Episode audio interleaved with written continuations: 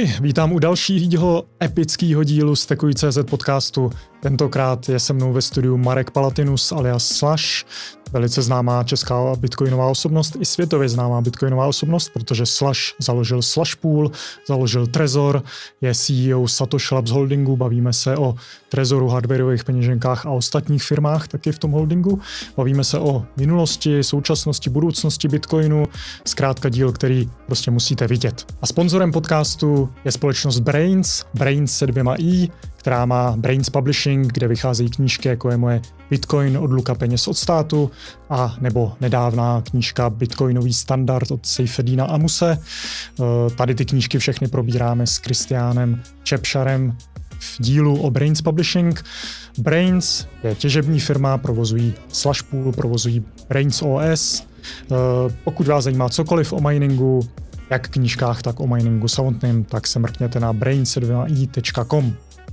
Dalším sponzorem podcastu je společnost Trezor, Trezor hardwareové peněženky. S dnešním hostem Slashem se bavíme o hardwareových peněženkách hodně do detailu. Probíráme jak původní Model One, tak i novější Model T a budeme se bavit i o dalších modelech, které jsou chystaný. Hardwareové peněženky Trezor, trezor.io.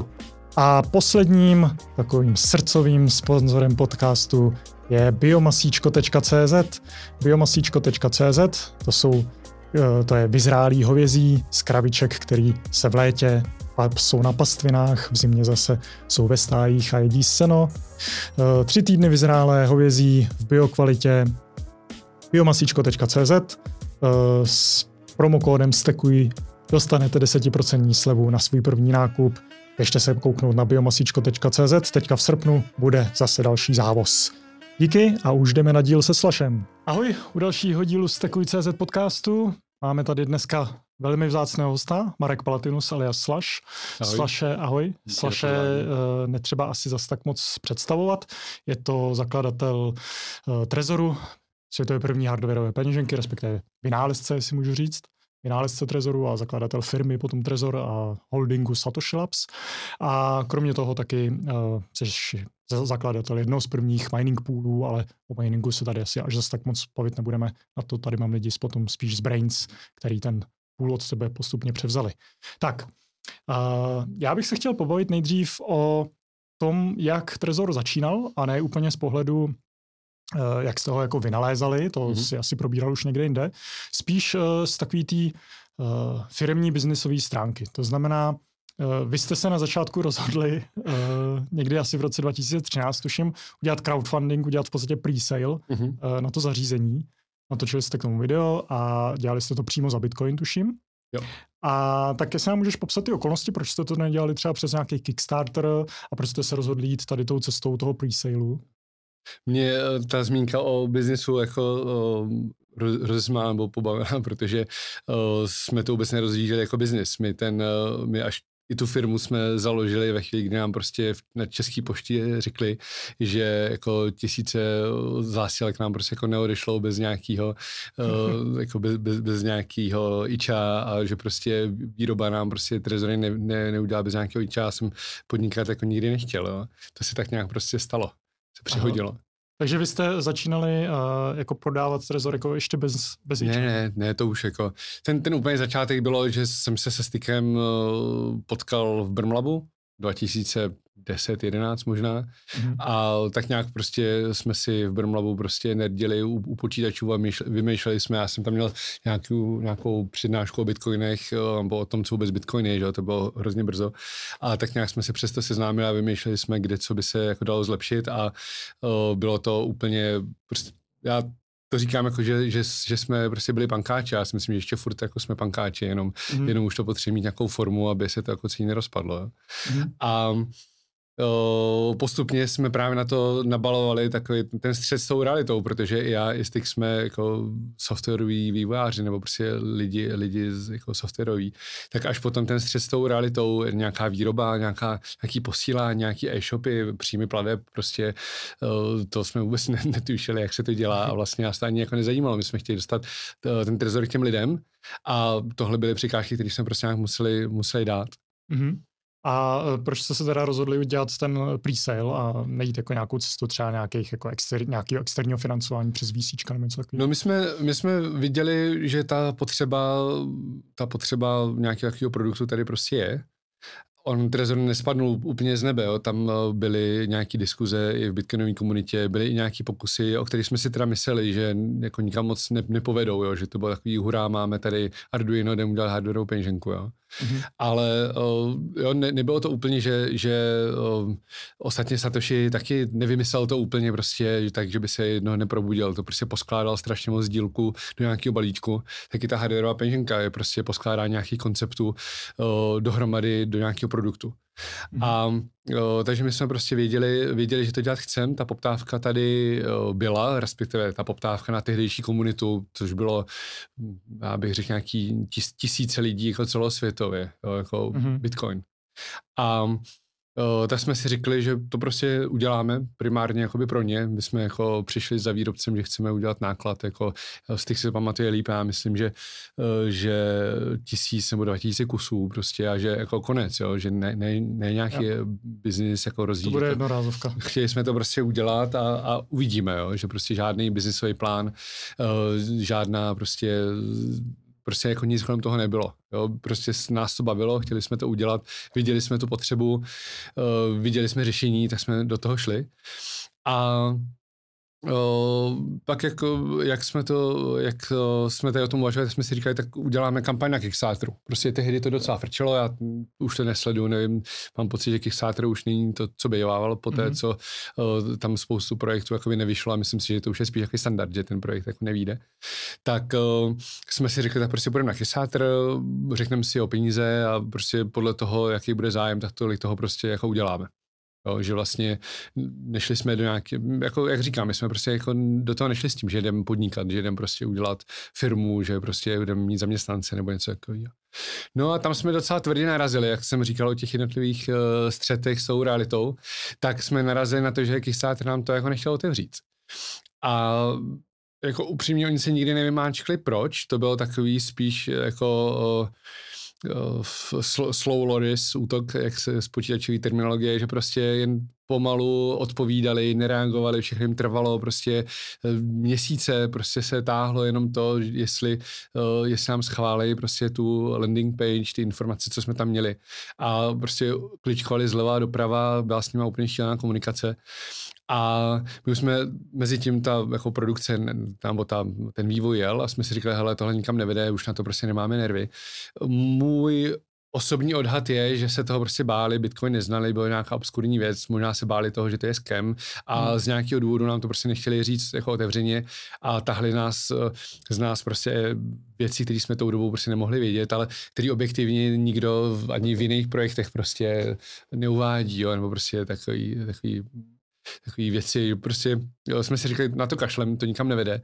A tak když jsme teda jako bitcoin, bitcoineři a když máme ten bitcoin, to je uh, peer-to-peer uh, síť na platby, no tak uh, vykašlem se na Kickstarter a že tam byly takové věci, že v Čechách uh, to, to nejde, že to musí být v zahraniční firma, tak překašlem na Kickstarter, uděláme si to prostě napřímo a spíchli jsme vlastně z těch informací, co jsme pro ten Kickstarter měli, jsme spíchli takovou jednoduchou webovku, hodili jsme tam to video, eh, pře, eh, přehráli jsme slovo Kickstarter v tom eh, videu za něco jiného, jsme to vystřihli, já si to nepamatuju, hmm. a pustili jsme to na webu a napsali jsme na Bitcoin Talk, prostě tady jsme.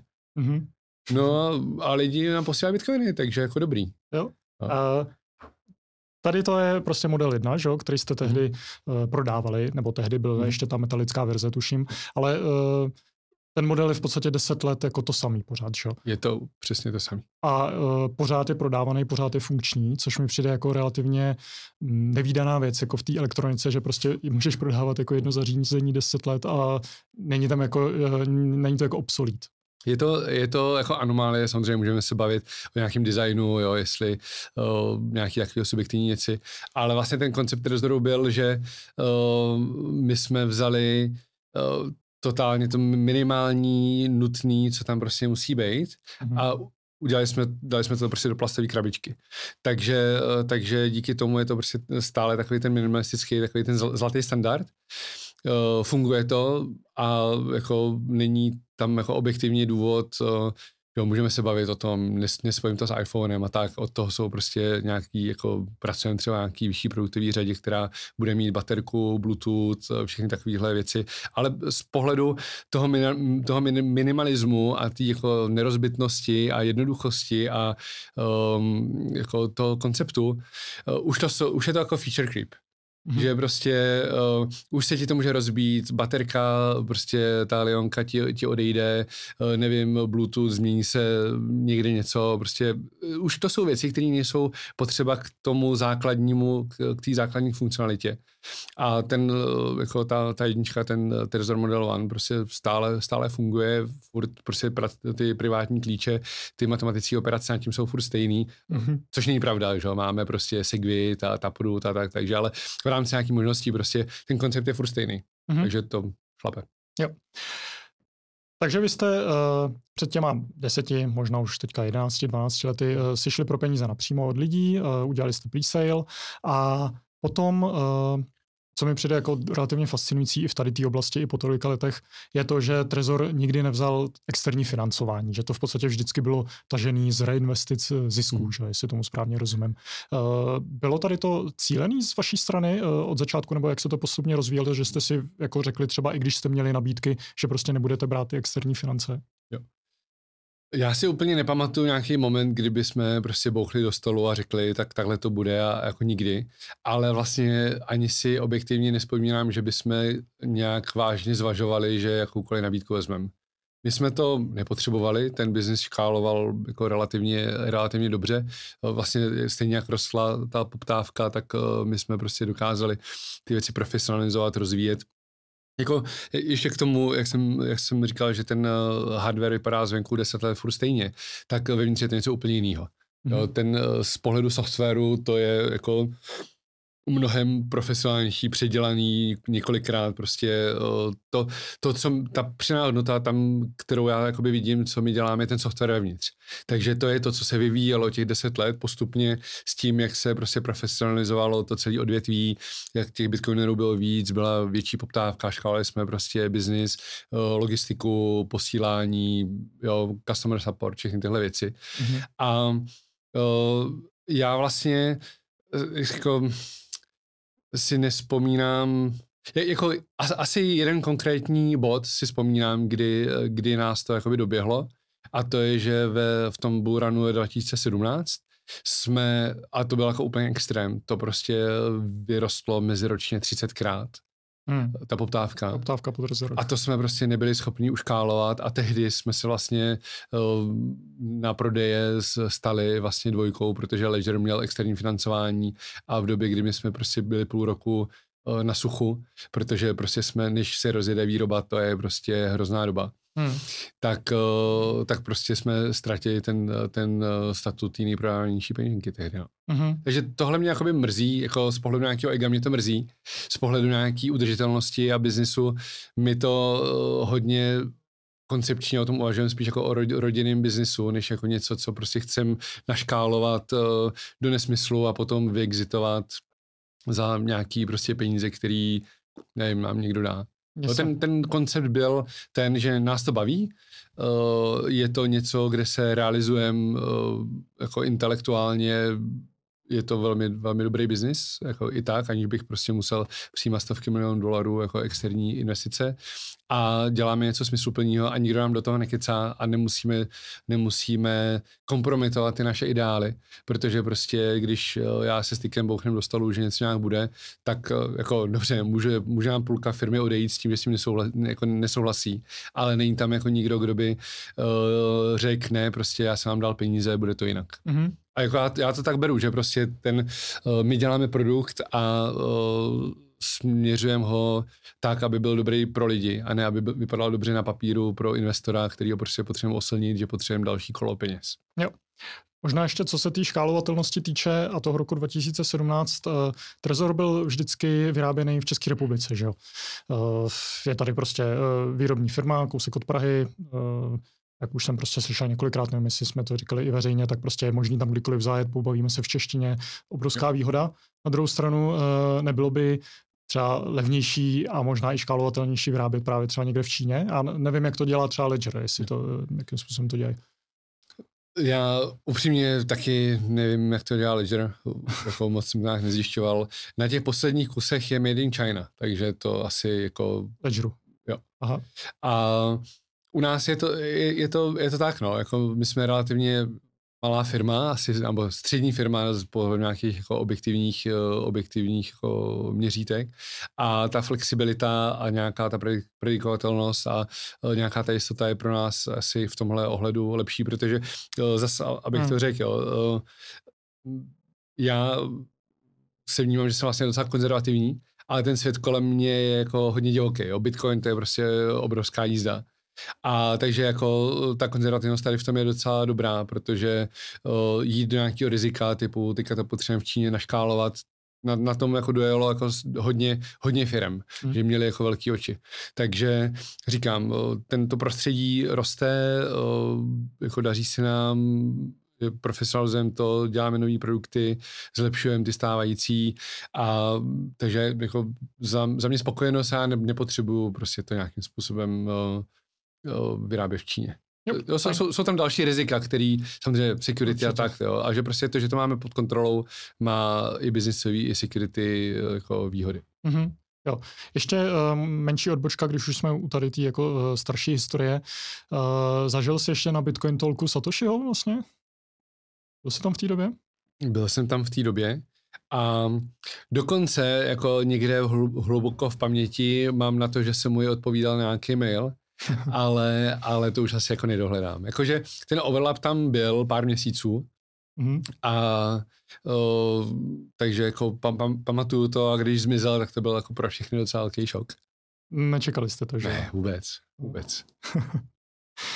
to je super. To. Uh, dobře, ještě jsem se chtěl zeptat, uh, tady u těch počátcích trezorů, jestli uh, bylo nějaký kritický místo, kde to vypadalo, že budete muset třeba trezor zavřít jako firmu a prostě, že, že to nevíde ten záměr.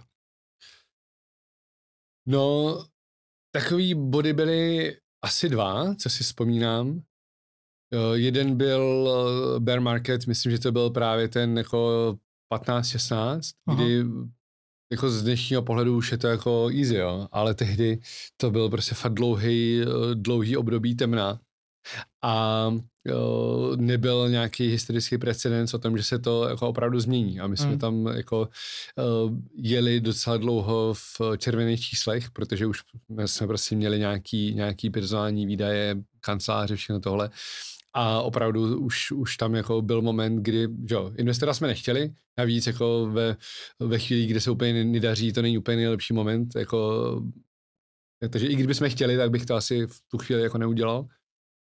A jako nebyl, nebyl úplně nějaký světlo na konci tunelu.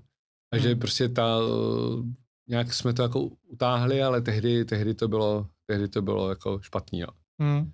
No ještě eh, možná pro kontext, eh, koncem roku 13 zavřeli Silk Road, začátkem roku 14 padl MT Gox, hmm. což jako bylo 90% eh, Jasně. bitcoinové ekonomiky, Silk Road Jasně. a Mt. Gox. Takže to tehdy vypadalo jo. jako, že opravdu bitcoin ztratil ten svůj jo. smysl.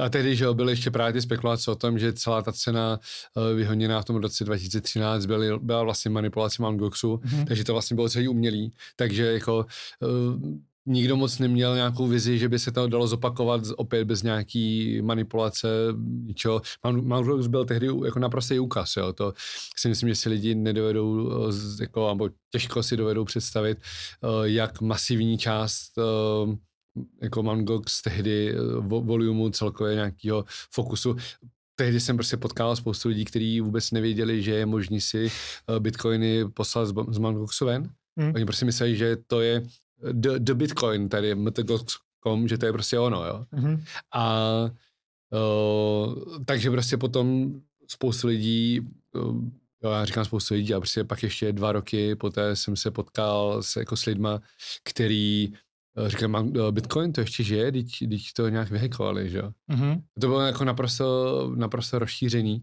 A takže jsem, eh, takže tam opravdu jako to bylo takový období temna, kdy jako nebylo vůbec jistý, že se to zvedne.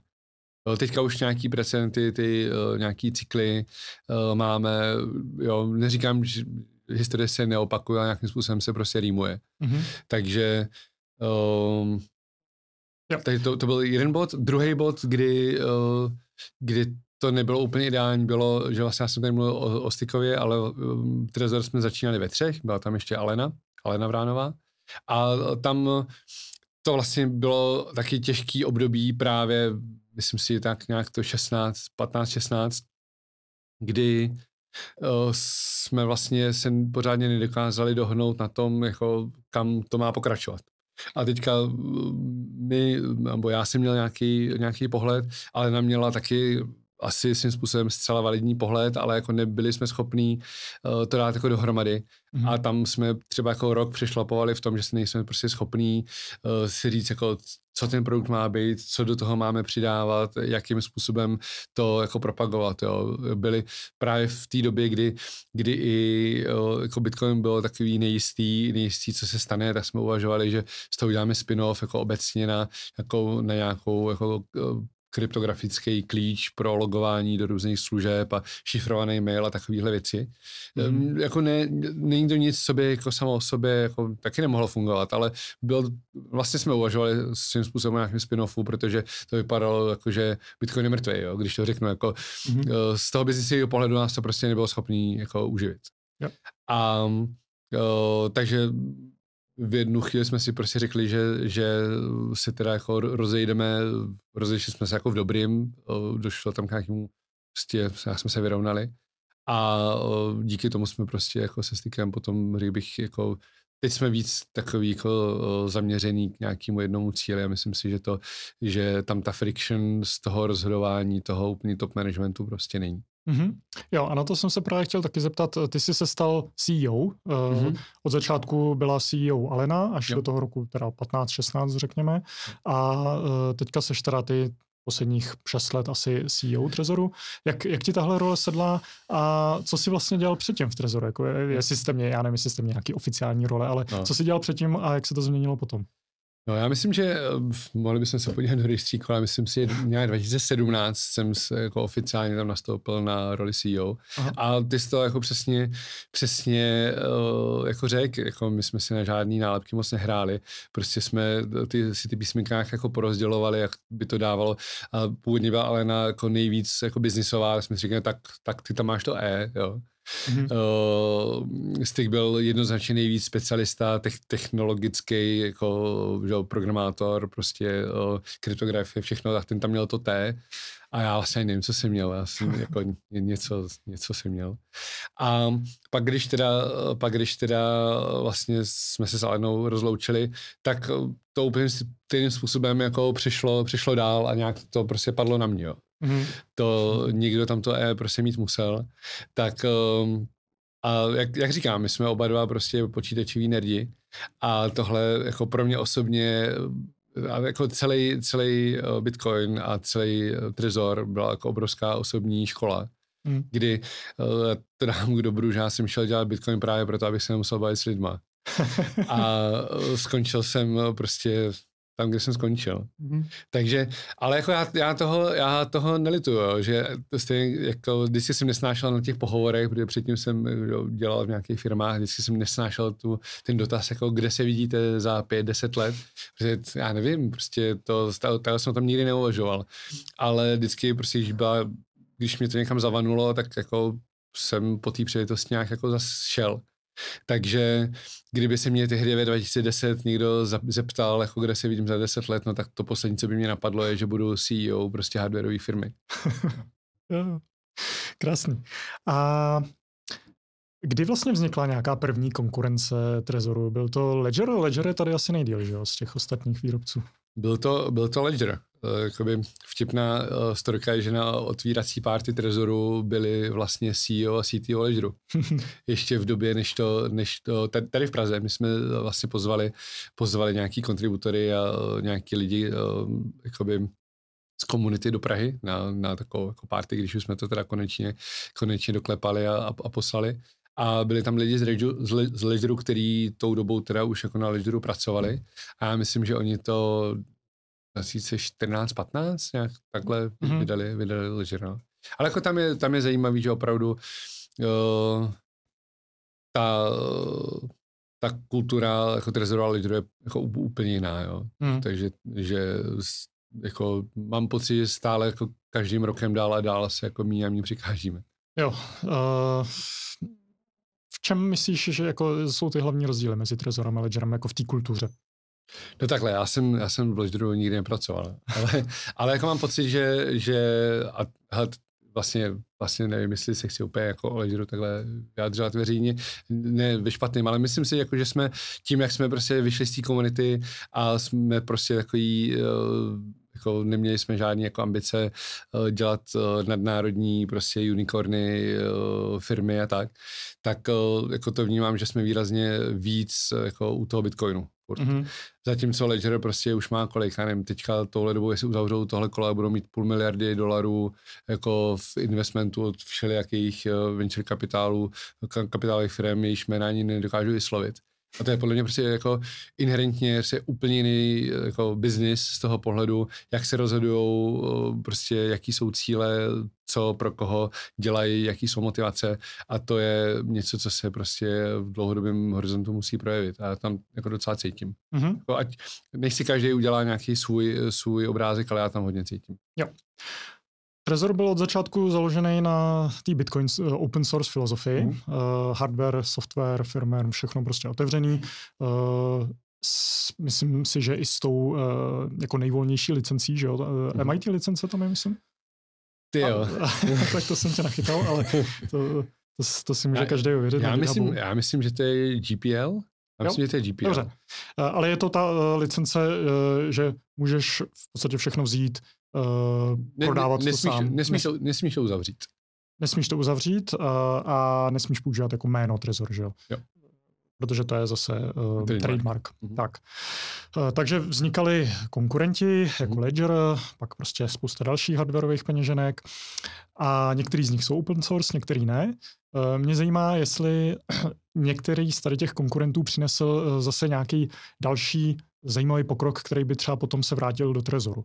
Protože to je jakoby ten ethos open source, že prostě všichni to společně rozvíjíme a pomáháme si vzájemně. Yeah. Jako um, je spoustu kontributorů, uh, který jako do, do Trezoru zvenku dali nějaký kód. Mm-hmm. Uh, jeden, čas, jeden čas uh, byl hodně aktivní Salim, to je jo, slavný, slavný kluk. Už jako neptal, neptal jsem se, ale myslím si, že už jako že už nic uh, dlouho, jako, že už, už nic nedělá. Aha. On už nějak jako, že to on, jemu bylo kolik, 13, 15, jako když, když prostě komitoval do Trezoru, to neuvěřitelný. A myslím si, že teďka už prostě má svý, má svý uh, starosti a zájmy prostě jiný, takže jako už, už jsem o něm dlouho neslyšel. Ale těch lidí jako byla celá řada. A uh, takže jako nedokážu takhle úplně, úplně jako říznout. Jo. Rozhodně, rozhodně ten, ta přená hodnota tam je. Co se týká té tý, konkurence vys, vysloveně jako prostě jiných brandů, tam, hele, jako upřímně úplně z hlavy takhle, jako, že bych si pamatoval, že je nějaký BIP, který vymyslel někdo jiný a my jsme ho naimplementovali. Nechci nikomu křivdit, neříkám, že se to nestalo, hmm. ale jako měl jsem pocit, že je to spíš jako tou druhou stranou. Ale ale jako je, je možný, že tam, že tam nějaký, nějaký eh, BIPy, který implementujeme, jsou. Jo? Mm-hmm. Ne, nechci, nechci kecat. Jasně. Jo. A možná pojďme trošku rozebrat ten bug bounty program. Ty jsi to trošku mm-hmm. nakousil právě tím Salímem. Mm-hmm. Uh, to bylo asi pro rozvoj trezoru a udržení jako té bezpečnosti toho právě, co je vevnitř, asi jo. jako nejzásadnější, že, že byly tady ty externí kontributoři. No, já si myslím, že to nejzásadnější byl právě ten open source model, kde eh, z mého pohledu není ani tak zásadní to, že to někdo může vzít a jako dělat z toho něco jiného, jo, že, že uh, ono těch, těch klonů Trezoru, a to vím, že to Stig dělal nějakou rešerši, už je roky, roky dozadu, bylo 40 plus, mm-hmm. jo, takže jako takový jako iránský trezor a já nevím, takové trezor a hranatý trezor a ruský trezor a já nevím, jaký trezory. Takže, uh, nebo takové klony. Takže uh, určitě to umožnilo vznik uh, různých takových jako dalších, dalších projektů, uh, ale ten nejdůležitější bod za mě je ta otevřenost a ta auditovatelnost. Mm-hmm. Jo, že to, že to může ten eh, security researcher si prostě stáhnout z GitHubu, dáváme, že můžeš si to rozjet nejenom na hardwareu, a máme i různý softwarové emulátory, od toho vznikly různý ty uh, P trezory a takže, že, si, že máš ten emulátor jako ve formě jako Raspberry Pi uh, s displejem a tak. Takže uh, pro ty výzkumníky bylo jedno, jednoduchý si to jako rozjet, ne, nebyly tam žádný NDAčka, nemusí psát nikde maily, prosím, pošlete, prostě uh, chci zkoumat něco takového. A to nám, myslím si, že spíš než featurey, tak nám to dalo právě ten, řekněme, klid při usínání, že se nám koukají pod, pod ruce lidi, kteří jsou jako hodně dobrý a který uh, se to vlastně snaží rozbít, uh, ne kvůli tomu, aby okradli nás nebo jiní lidi, ale kvůli tomu, že, že je to prostě in, intelektuální challenge a uh, jako reportovali ty chyby na zpátek. Mm-hmm. Takže abych, abych to řekl, ta auditovatelnost je ten zásadní, ta zásadní přidaná hodnota a z toho pohledu, že jsme byli otevření, a jsme otevření a že umožňujeme těm lidem se v tom jako svobodně vrtat, tak na základě toho přišlo jako hromada hromada podnětů, zlepšení a security fixu. Mm-hmm, jo. A Salim Rashid byl právě uh, historicky ten nejaktivnější, nebo vy, um, dostal uh, nejvyšší bounty, že jo? co jsem koukal právě na tu naší stránku no, Trezor Lomeno Security, tak Salim tam je jako v tom boardu nahoře a byl asi nejmladší taky. Určitě, určitě na Salimovi bylo jako fascinující, že my jsme ho pozvali, my jsme ho pozvali právě na nějakou party tady k nám, po té, co měl několik jako contributions a on řekl, že, že nemůže, že tatínek musí do práce a on ještě nemůže lítat sám. To jako bylo fakt, fakt uh, dojemný. Protože vy jste nevěděli, že je to mladý kluk, že? Jako nějak, jako víš to, jo, ale tak jako nikdo přes internet nepozná, že jsi pes, jo, prostě uh, nějak, nějak mě to, nějak nám to ne, nedošlo, že to je vlastně kluk, který nemůže sednout do letadla a, a. a, a přiletět. Takže je tak. Pak jako těch, eh, těch nějakých kontributorů bylo víc, i potom třeba Jochen, uh, ten, že ten dělá takový ten mempool, mempool, jo. to jo, jo, jo, jo, je, je nějak Jochen Hojenike, uh, německý jméno. No. Tak to byl taky původně kontributor, vlastně doktorant německý, mm-hmm. který potom vlastně pro nás On, on má takový ten známý, já, já mám paměť jako akvarijní rybička, ale on se proslavil takovým tím, že vrátil, vrátil z nějakého heku ty, ty peníze. Mm. Že, že nikomu vyhekoval službu dřív, než to udělal ten hacker, mm. takže to vlastně stále z trezoru těch asi 200 bitcoinů, jenže jim posílá na zpátek. Jo. Takže už si nepamatuju, co to konkrétně bylo, ale prostě zase jako uh, taky, taky super, super prostě white hacker, tak ten potom i s námi jako spolupracoval, ten vysloveně i jako jezdil, jezdil tady do Prahy a uh, takže jako fungovalo to, já furt mluvím jako o minulém čase, ale jako funguje to, Aha. je prostě je to, je to, je to No ono, uh, jako ten minulý čas tam je možná jako lehce oprávněný, protože uh, největší tady ty bounties byly tak před pěti lety asi, ne, hmm. vyplacený. A od té, jako, od té hmm. doby to řídne, jako, že už jo. tam není moc co jako najít asi. Je to, je, to, je to hodně tím, že samozřejmě tím, jak jsme konzervativní a ne, ne, nehrabeme do toho, co funguje, jak se říká, tak opravdu ty, ten podvozek si myslím, že jako už hodně stabilizovaný a jako stabilní. Ty jsou jako výrazně líp jako teoreticky popsaný ty různé útoky, které jsou možný.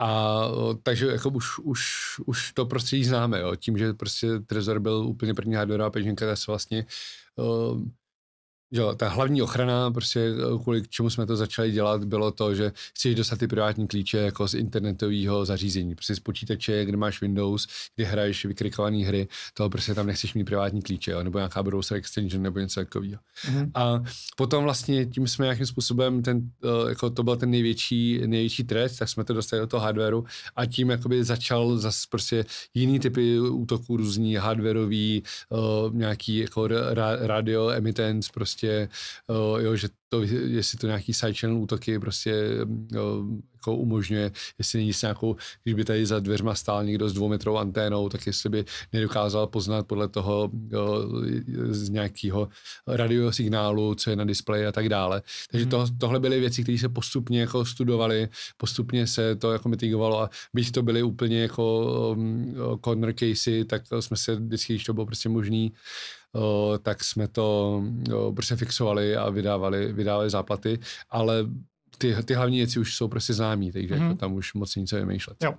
No, uh, ty zmiňuješ jako, že ten podvozek je funkční, jednička mm-hmm. je teďka po deseti letech jako pořád použitelná, protože hmm. se mění hlavně to, co je uvnitř, hlavně ten software. Uh, není v takém prostředí jako těžký uh, zlepšovat ten produkt, jako uh, mít jako nový a nový produktový řady. Tady je T, uh, s tím Trezor přišel 2018, hmm. už je to teďka skoro pět let. Uh, co, co tam bylo za hlavní posun jako v T oproti jedničce? Tam je určitě uh, ten dotykový displej. Větší displej, samozřejmě ta, uh, ten feedback o tom, že ta jednička je titěrná uh, a že to mají lidi problém číst z toho displeje, ten feedback jsme samozřejmě dostávali. A takže ten, to téčko to řeší ten, ten displej je větší, font je větší, čitelnost je lepší. Já osobně, teda biznisové bych to jako neměl říkat, ale já, já osobně mám to, tu jedničku radši právě kvůli tomu, že to jsou ty opravdu kořeny, prostě ten nejzákladnější funkcionalita, prostě na nic to, na nic si to nehraje a vyjde se to do takové té kapsičky od, jako v riflích.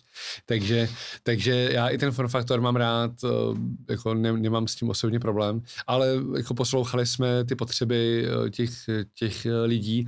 A jako hlavní, hlavní věc je ten dotykový displej, který uh, dokáže zjednodušit, nebo který zlepšuje to, to UX to používání. Hlavně věci typu uh, zadávání recovery seedu, že člověk to zadává přímo přes ten displej, klasicky jako nám, není to úplně, že nevíte, tam úplně plná klávesnice, ale jako podobně, jako hmm. on, je to vlastně ta klávesnice principu jako té devítka na, hmm na kdysi Nokích, ty starší ročníky si určitě vzpomenou, mm. a, ale jakože se to zadává přímo na, na deviceu. Yep. Takže to má jako usability, lomeno, security, vylepšení, ale je to za cenu většího displeje, uh, dražšího displeje, dražšího hardwareu, je tam silnější procesor, potřebuje to prostě jiný podvozek, který zvládá tu grafiku a tak, mm. už, už je to trošku jako vyšší, vyšší level. No a teďka uh, další produktové řady, co vlastně už uh, jako pouštíme ven, no, hmm. o čem se dá mluvit a co to může být za zlepšení?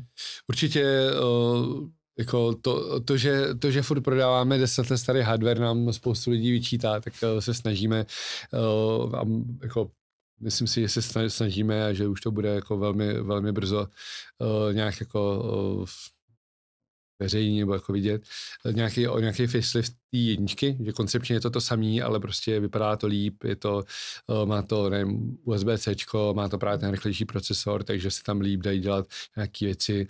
Uh, řešíme, že aby tam byl Shamir backup, prostě uh, jo, jo, nějaký takový facelift, který v principu je to to samý, ne, nebude to dotykáč, nebude to barevný, nebude tam Bluetooth nic, ale prostě hmm. bude to jako prostě modernější, zase taky máme lepší prostředky ohledně té výroby, ty technologie a tak. Mm-hmm. A samozřejmě něco, co je hodně očekávaný, je právě ten, eh, ta vyšší řada s Bluetoothem. Mm-hmm. Ten problém, nebo ta přidaná hodnota Bluetoothu je samozřejmě pro spoustu lidí, kteří jsou jako mobile only nebo mobile first, tak uh, trezory dneska nejsou jako úplná hitparáda. To tečko funguje normálně přes USB-C kabel do, do mobilu, dá se to používat, uh, teďka finišujeme mobilní aplikaci, která jako, jo, že to bude normálně prostě su, suita pro, pro, pro Android, normálně to prostě pojede, ale samozřejmě ten kabel tam dneska nikdo nechce, jo, jakože hmm. když, když, my, když jsme se tady o tom bavili, tak někdo říkal, hele, jestli ti přijde normální zapojovat kabel prostě do trezoru a, a do, do, do telefonu, tak jsi boomer. Prostě to, to jako dneska nikdo nechce, že? A já tohle jako úplně chápu. Samozřejmě to, co je tam jako pod čarou, ten hardware je výrazně komplikovanější a baterka, jo, když nechá... S Bluetoothem. Jo, no, že když je tam Bluetooth, uh, musí tam být baterka, protože pokud se teda chceme zbavit že, kabelu, mm-hmm. tak uh, asi není takový rozdíl, jestli Bluetooth, uh, jestli kabel vede do, do toho mobilu nebo do, do, zás, do zástrčky, že, to už je potom mm. jedno. Je tam musí být prostě baterka, zvedá to jako hardwareovou jako komplexitu, zvedá, jako zhoršuje to, to, že prostě když si potom ten trezor hodíš eh, do dalšího buranu, do, do šuplíku, tak velmi pravděpodobně potom prostě budeš řešit, jestli ti ta baterka funguje, nefunguje. Jo. To jsou prostě trade-offy toho komplexnějšího hardwareu, který vyžaduje prostě přidaný periferie. Na druhou stranu to bude prostě fungovat na iPhoneu, na Androidu, tak, jak by člověk očekával prostě ve um, v 21. století, že prostě máš zařízení, který se jako rádově domluví. Mm-hmm. Proti uh, rozšířenému proti rozšířenému uh, jako názoru si nemyslím, nebo dnes už si nemyslím, možná jsem kdysi v nějakém, v nějakém podcastu to říkal, dnes už si to nemyslím, že Bluetooth je uh, security risk, dá se to udělat tak, eh, uvažujeme o tom tak, že vlastně eh, se to chová podobně jako ten kabel, jo? že to je nějaký, nějaký, nějaký jako prostředník, ale samozřejmě nechceme čip, ve kterým jsou zároveň jako CD uložený a zároveň tam je ta bluetoothová vrstva. Mm-hmm. Takže jako to, že nějaký zařízení má bluetooth, neznamená, že to je méně bezpečný. Hvězdička, poznámka pod čarou, záleží, jak je to zadrátovaný vevnitř. Jo. A Tady v tom kontextu ještě, co říkáš na PSBT a eh, hraní si prostě s QR, eh, nevím, jak se to říká, SD kartičkama a celý ten jako narrativ NVK a Cold Cardu yeah. o tom, že prostě kabely jsou nebezpečný, Bluetooth yeah. je nebezpečný a musíš prostě eh, jít tady tou cestou. Ne, hele, jako je to hezká onanie, jako kluci si hezky hrajou, ale jako my jsme k tomu byli jako extrémně skeptický a dřív, než jsme stihli rozhodnout, jestli uděláme nějakou produktovou řadu, která bude mít kameru, tak i uh, PSB ty lidi přišli s tím, že si jim to do toho QR kódu vlastně celý nevejde. A teďka, že nový, uh, nový cold card má NFCčko, protože, a co je NFCčko, jako nezáří to trošku jako rádiově do okolí, není to něco, víš, jako hmm. třeba hmm. bezdrátová komunikace, jako, jo. Takže je to, je to takový, jako, jo, pokud si prostě, pokud si chceš připadat, že jsi hrozně cool, tak můžeš jako šmrdlat se SD kartama, s, QR kódama, málo kdo to ví, ale microSD karta obsahuje čip, který je normální procesor, takže vlastně to není jen tak jako storage, jo? Jako, že já nejsem specialista na, na microSD karty, ale uh, jakou máš jistotu, že to, co tam nahraješ na počítači, ten cold card, jako, nebo ta hardware, ať jsem jako neutrální, ta hardwareová peřinka přečte, jo. Že hmm. tohle, mně to přijde, že to je taková, takový, nebo jo, jak poznáš, co, co je zakódovaný v tom QR kódu, protože to, nejsi, to není jako lidsky čitelný.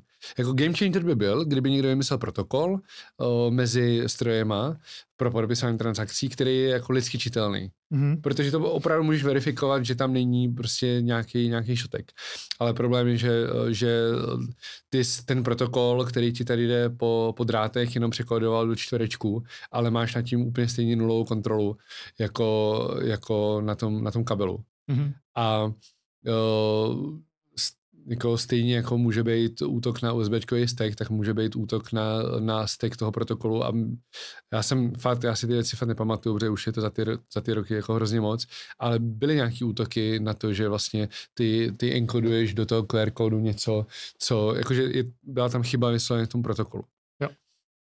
Takže uh, my, eh, ten náš uh, způsob, ten náš narrativ, jak o tom přemýšlíme, jak, je nějaká balance uh, jako použitelnosti, bezpečnosti a řekněme soukromí, to k tomu se pak taky můžeme dostat, ale jako uh, z mýho pohledu všechny tyhle QR kódy, microSD karty uh, natolik jako dramaticky snižují usability toho řešení, že to vlastně jako, že, se, že, se, že to je trade-off, který se nevyplatí.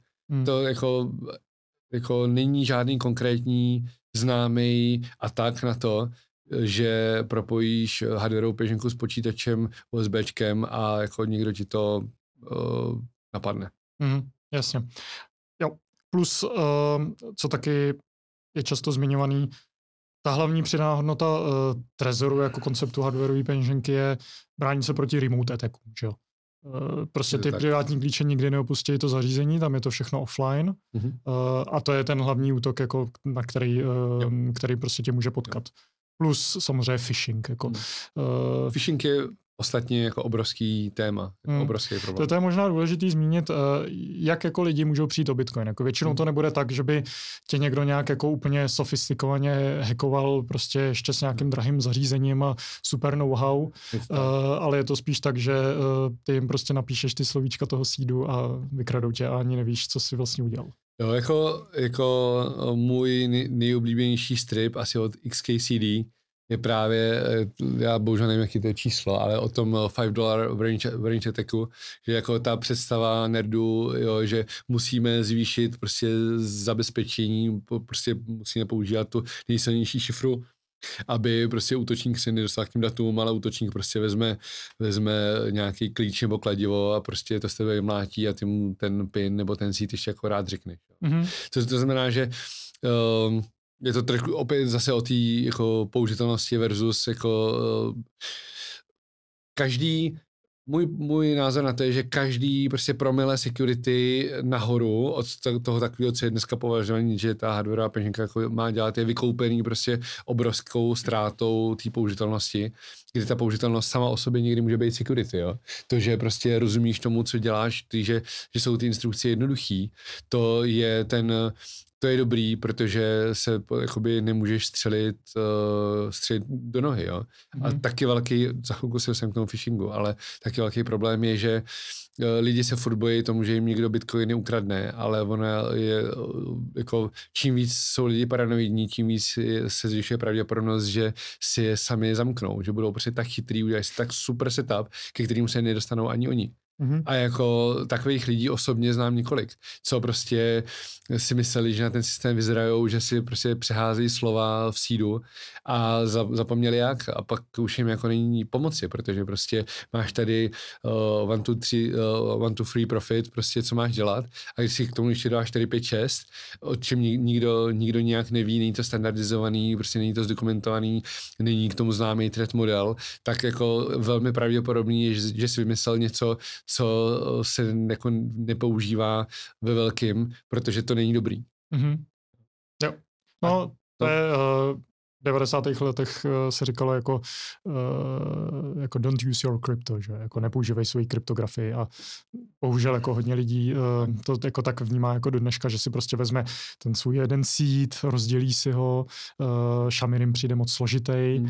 a to je právě ono, že prostě nepoužívá něco, co je standardizovaný, mm, použitý, používá to prostě tisíce lidí a vymyslí si něco vlastního. No. Jo. Jo, to je, to je velká pravda. Právě jako je důležité, aby si lidi uvědomili, že nejčastěji přijdou o Bitcoin tak uh, jako vlastní vinou vlastně, že uh, buď ztratí ten seed, vymyslí si něco vlastního, a nebo neočekávají třeba ten uh, phishing, neočekávají ten social engineering a prostě uh, je prostě spousta útoků přes Twitter, přes různý falešní supporty, falešní maily, falešní aplikace a lidi prostě uh, jsou až moc ukolebaný tím, že mají přece to zařízení, které hmm. je ochrání a nedocvakne jim, že prostě se děje něco špatného. Jo, je to, phishing je jako obrovský téma, který bohužel jo, jako nemá úplně jako technické řešení, nebo si aspoň hmm. jako řešíme, přemýšlíme o tom už několik let a nejsme si vědomí žádného technického řešení, protože eh, je tam opět to, že prostě self-custody, to znamená to, že si ty privátní klíče řešíš, eh, řešíš ty sám, znamená, že k těm privátním klíčům máš přístup. A když ti někdo, eh, když ti někdo přesvědčí, že mu ty klíče máš dát dobrovolně, tak uh, proti tomu není jako technické řešení. Ty lidi to v 99% případů, když prostě narazí na nějakou fejkovou prostě trezor uh, stránku a ta jim řekne napište nám sít, prostě do, tý, do toho webu, který našli přes Google, opíšou z, z papírku, na kterém je napsaný tohle, co je na tom papírku, nepište do počítače. Mm-hmm. Jo, to prostě jako, je to hrozně smutný, mě to opravdu jako osobně zasahuje, protože to je vlastně jako, frustruje mě, že nemám řešení nějaký problém, který vidím. Mm. Ale jako opravdu si myslím, že v tomhle uh, nedává úplně smysl komplikovat to technické řešení, protože, jak jsem říkal, tím se jako člověk od, od, jako vzdaluje od toho pochopení, co se vlastně jakoby pod tou kapotou jakoby děje. Mm. Takže teďka nedávno jsem, a ty o tom víš taky, bavili jsme se tam na, na Slacku, že uh, nějaký uh, Twitterový influencer napsal, že prostě recovery seedy, že jsou to blbost, že to je věc, která by, která by jako se neměla používat a jako ano, tak ať vymyslí něco lepšího, mm. co prostě má trade-off takový, že to bude prostě jako dohromady fungovat líp. Mm-hmm. Problém je ten, že jako čím víc se ty lidi ještě víc zdálej od, od, od toho chápání, co to na tom papíru mají napsaný, tím víc budou jako padat do různých podvodů a tak. A já si mm-hmm. prostě myslím, že než technické řešení a prostě mít nějaký hyper multisigy, kde prostě oni budou, uh, jo, nemůžeme si představit, že stůl každého uživatele bude jak eh, středisko kosmické lodi, aby se tam dělal prostě multisigy, mezi sebou synchronizoval peněženky, jen aby jsme mu nedali do ruky ten sít. Protože to potom už úplně jako ty lidi budou volat na telefonský support, protože prostě jim to tady bliká a nevědí, co s tím. Hmm. A jo, Vše, no, všechno, jako security, bezpečnost je trade-off. Všechno Prostě ne, nedokážeš to zjednodušit, uh, jakoby nedokážeš to na nějaký straně uh, jako zjednodušit, abys to na jiné straně neskomplikoval. Mm. No a Shamir Backup eh, nebyl dělaný s úmyslem právě uh, jako stížení toho phishingu, protože jako opisovat uh, třeba tři seznamy slov, který no. navíc máš ještě v různých lokalcích, to už, to už jako tě třeba napadne, že jako něco je špatně. Jako je to, já bych řekl, že to je jako hezký boční benefit, ale nebyl to úplně záměr. Ten záměr Shamira a ostatně je to jedna jako z velkých inovací, které právě nejsou vidět na tom hardwareu a které vznikly. Myslím, že Shamir byl naimplementovaný v T.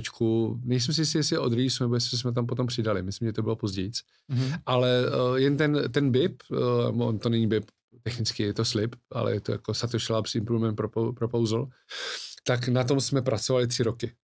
Jo, takže prostě to, tam bylo tolik věcí, prostě přesně, člověk to jako někde vycementuje z jedné strany, rozpadne se mu to z druhé strany, ale jak nemyslím kód, jo, to nebavíme se o programování, to, na programovat je to nejjednodušší, jo, to, samozřejmě strašně respektuju ty kluky, kteří to programujou, protože to jsou fakt jako bedny, ale jako vymyslet to koncepčně, ten trade-off, aby to fungovalo, aby to dělalo to, co má a nedělalo to, to co nemá, je jako obrovsky komplexní a ty diskuze jsme měli jako nad tím nekonečný.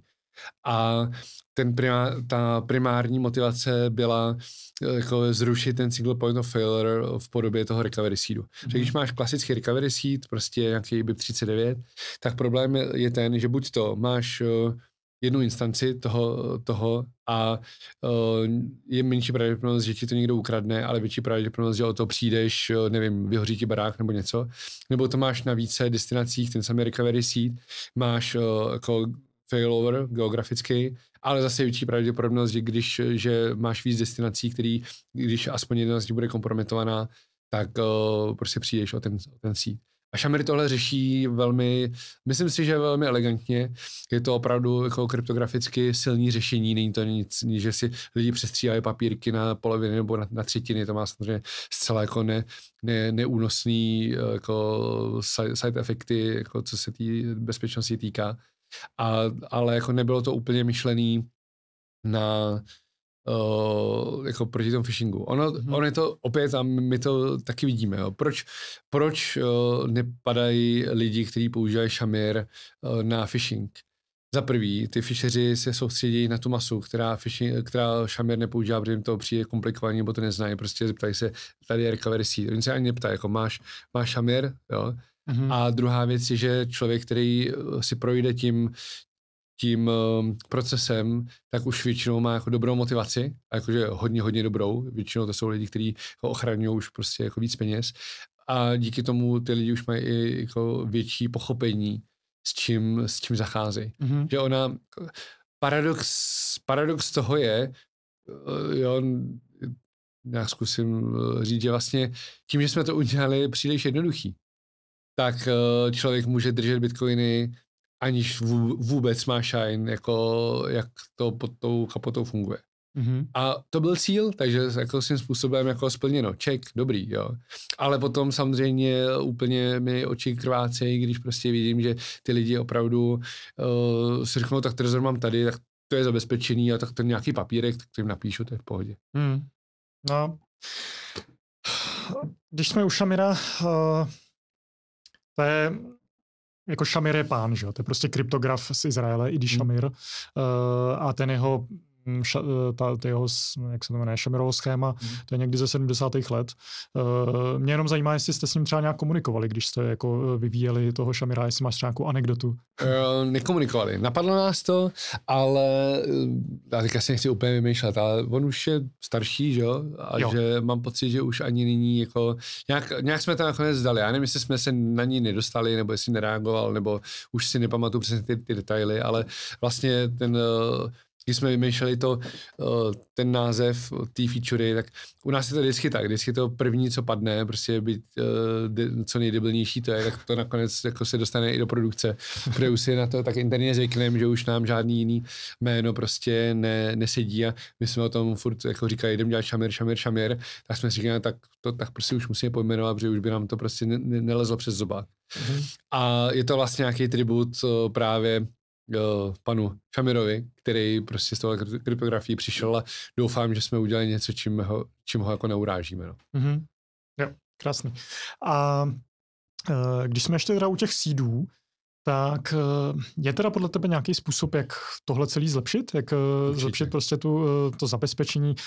Jako pro hodně lidí je uh, strašně nepříjemná ta myšlenka, uh, že ti prostě leží jako několik milionů na jednom papírku, nebo to může třeba víc papírků, uh, anebo je to z ocely, OK, to je možná jako psychologicky jako zajímavější, ale je to pořád to samý. Uh, tak uh, dá se to nějak zlepšit? Uh, já vím, že ty jsi jednou uh, mi jako vykládal o nějakém tom social recovery, hmm. tak uh, kam se tady ty myšlenky posunuly a jo, jo. jak by to mohlo fungovat? Uh, samozřejmě já tomu rozumím, že uh, jako ten koncept recovery seedu je něco, co lidi neznají od nikud, od jinut a je to prostě pro ně nový. A tak to se dá říct i o Bitcoinu, že, že vlastně musíš jako chytit spoustu věcí na to, aby se opravdu mm-hmm. pochopil a i spoustu chytrých lidí toho prostě jako není schopná z různých důvodů. To jako, můžeme pobavit, proč to tak je, ale spoustu lidí prostě koncept Bitcoinu nechápe, když jsou jinak jako uh, velmi chytrý. A, takže je to nějaká změna mindsetu, je to prostě, jo, pro, proč, proč lidi uklidňuje, že ty peníze, že ty jejich peníze má někdo jiný, jo, v bance. Jako mě to třeba vůbec neuklidňuje. Mm-hmm. Já, já jako ve Fiatu mám jen to, co, jak se, ří, jak se dřív říkalo, mějte, mějte, dávejte do Bitcoinu jen to, co můžete přijít, tak jako já tam mám obráceně, jako mějte ve Fiatu jen to, jako s čím jste smíření, že prostě přijdete.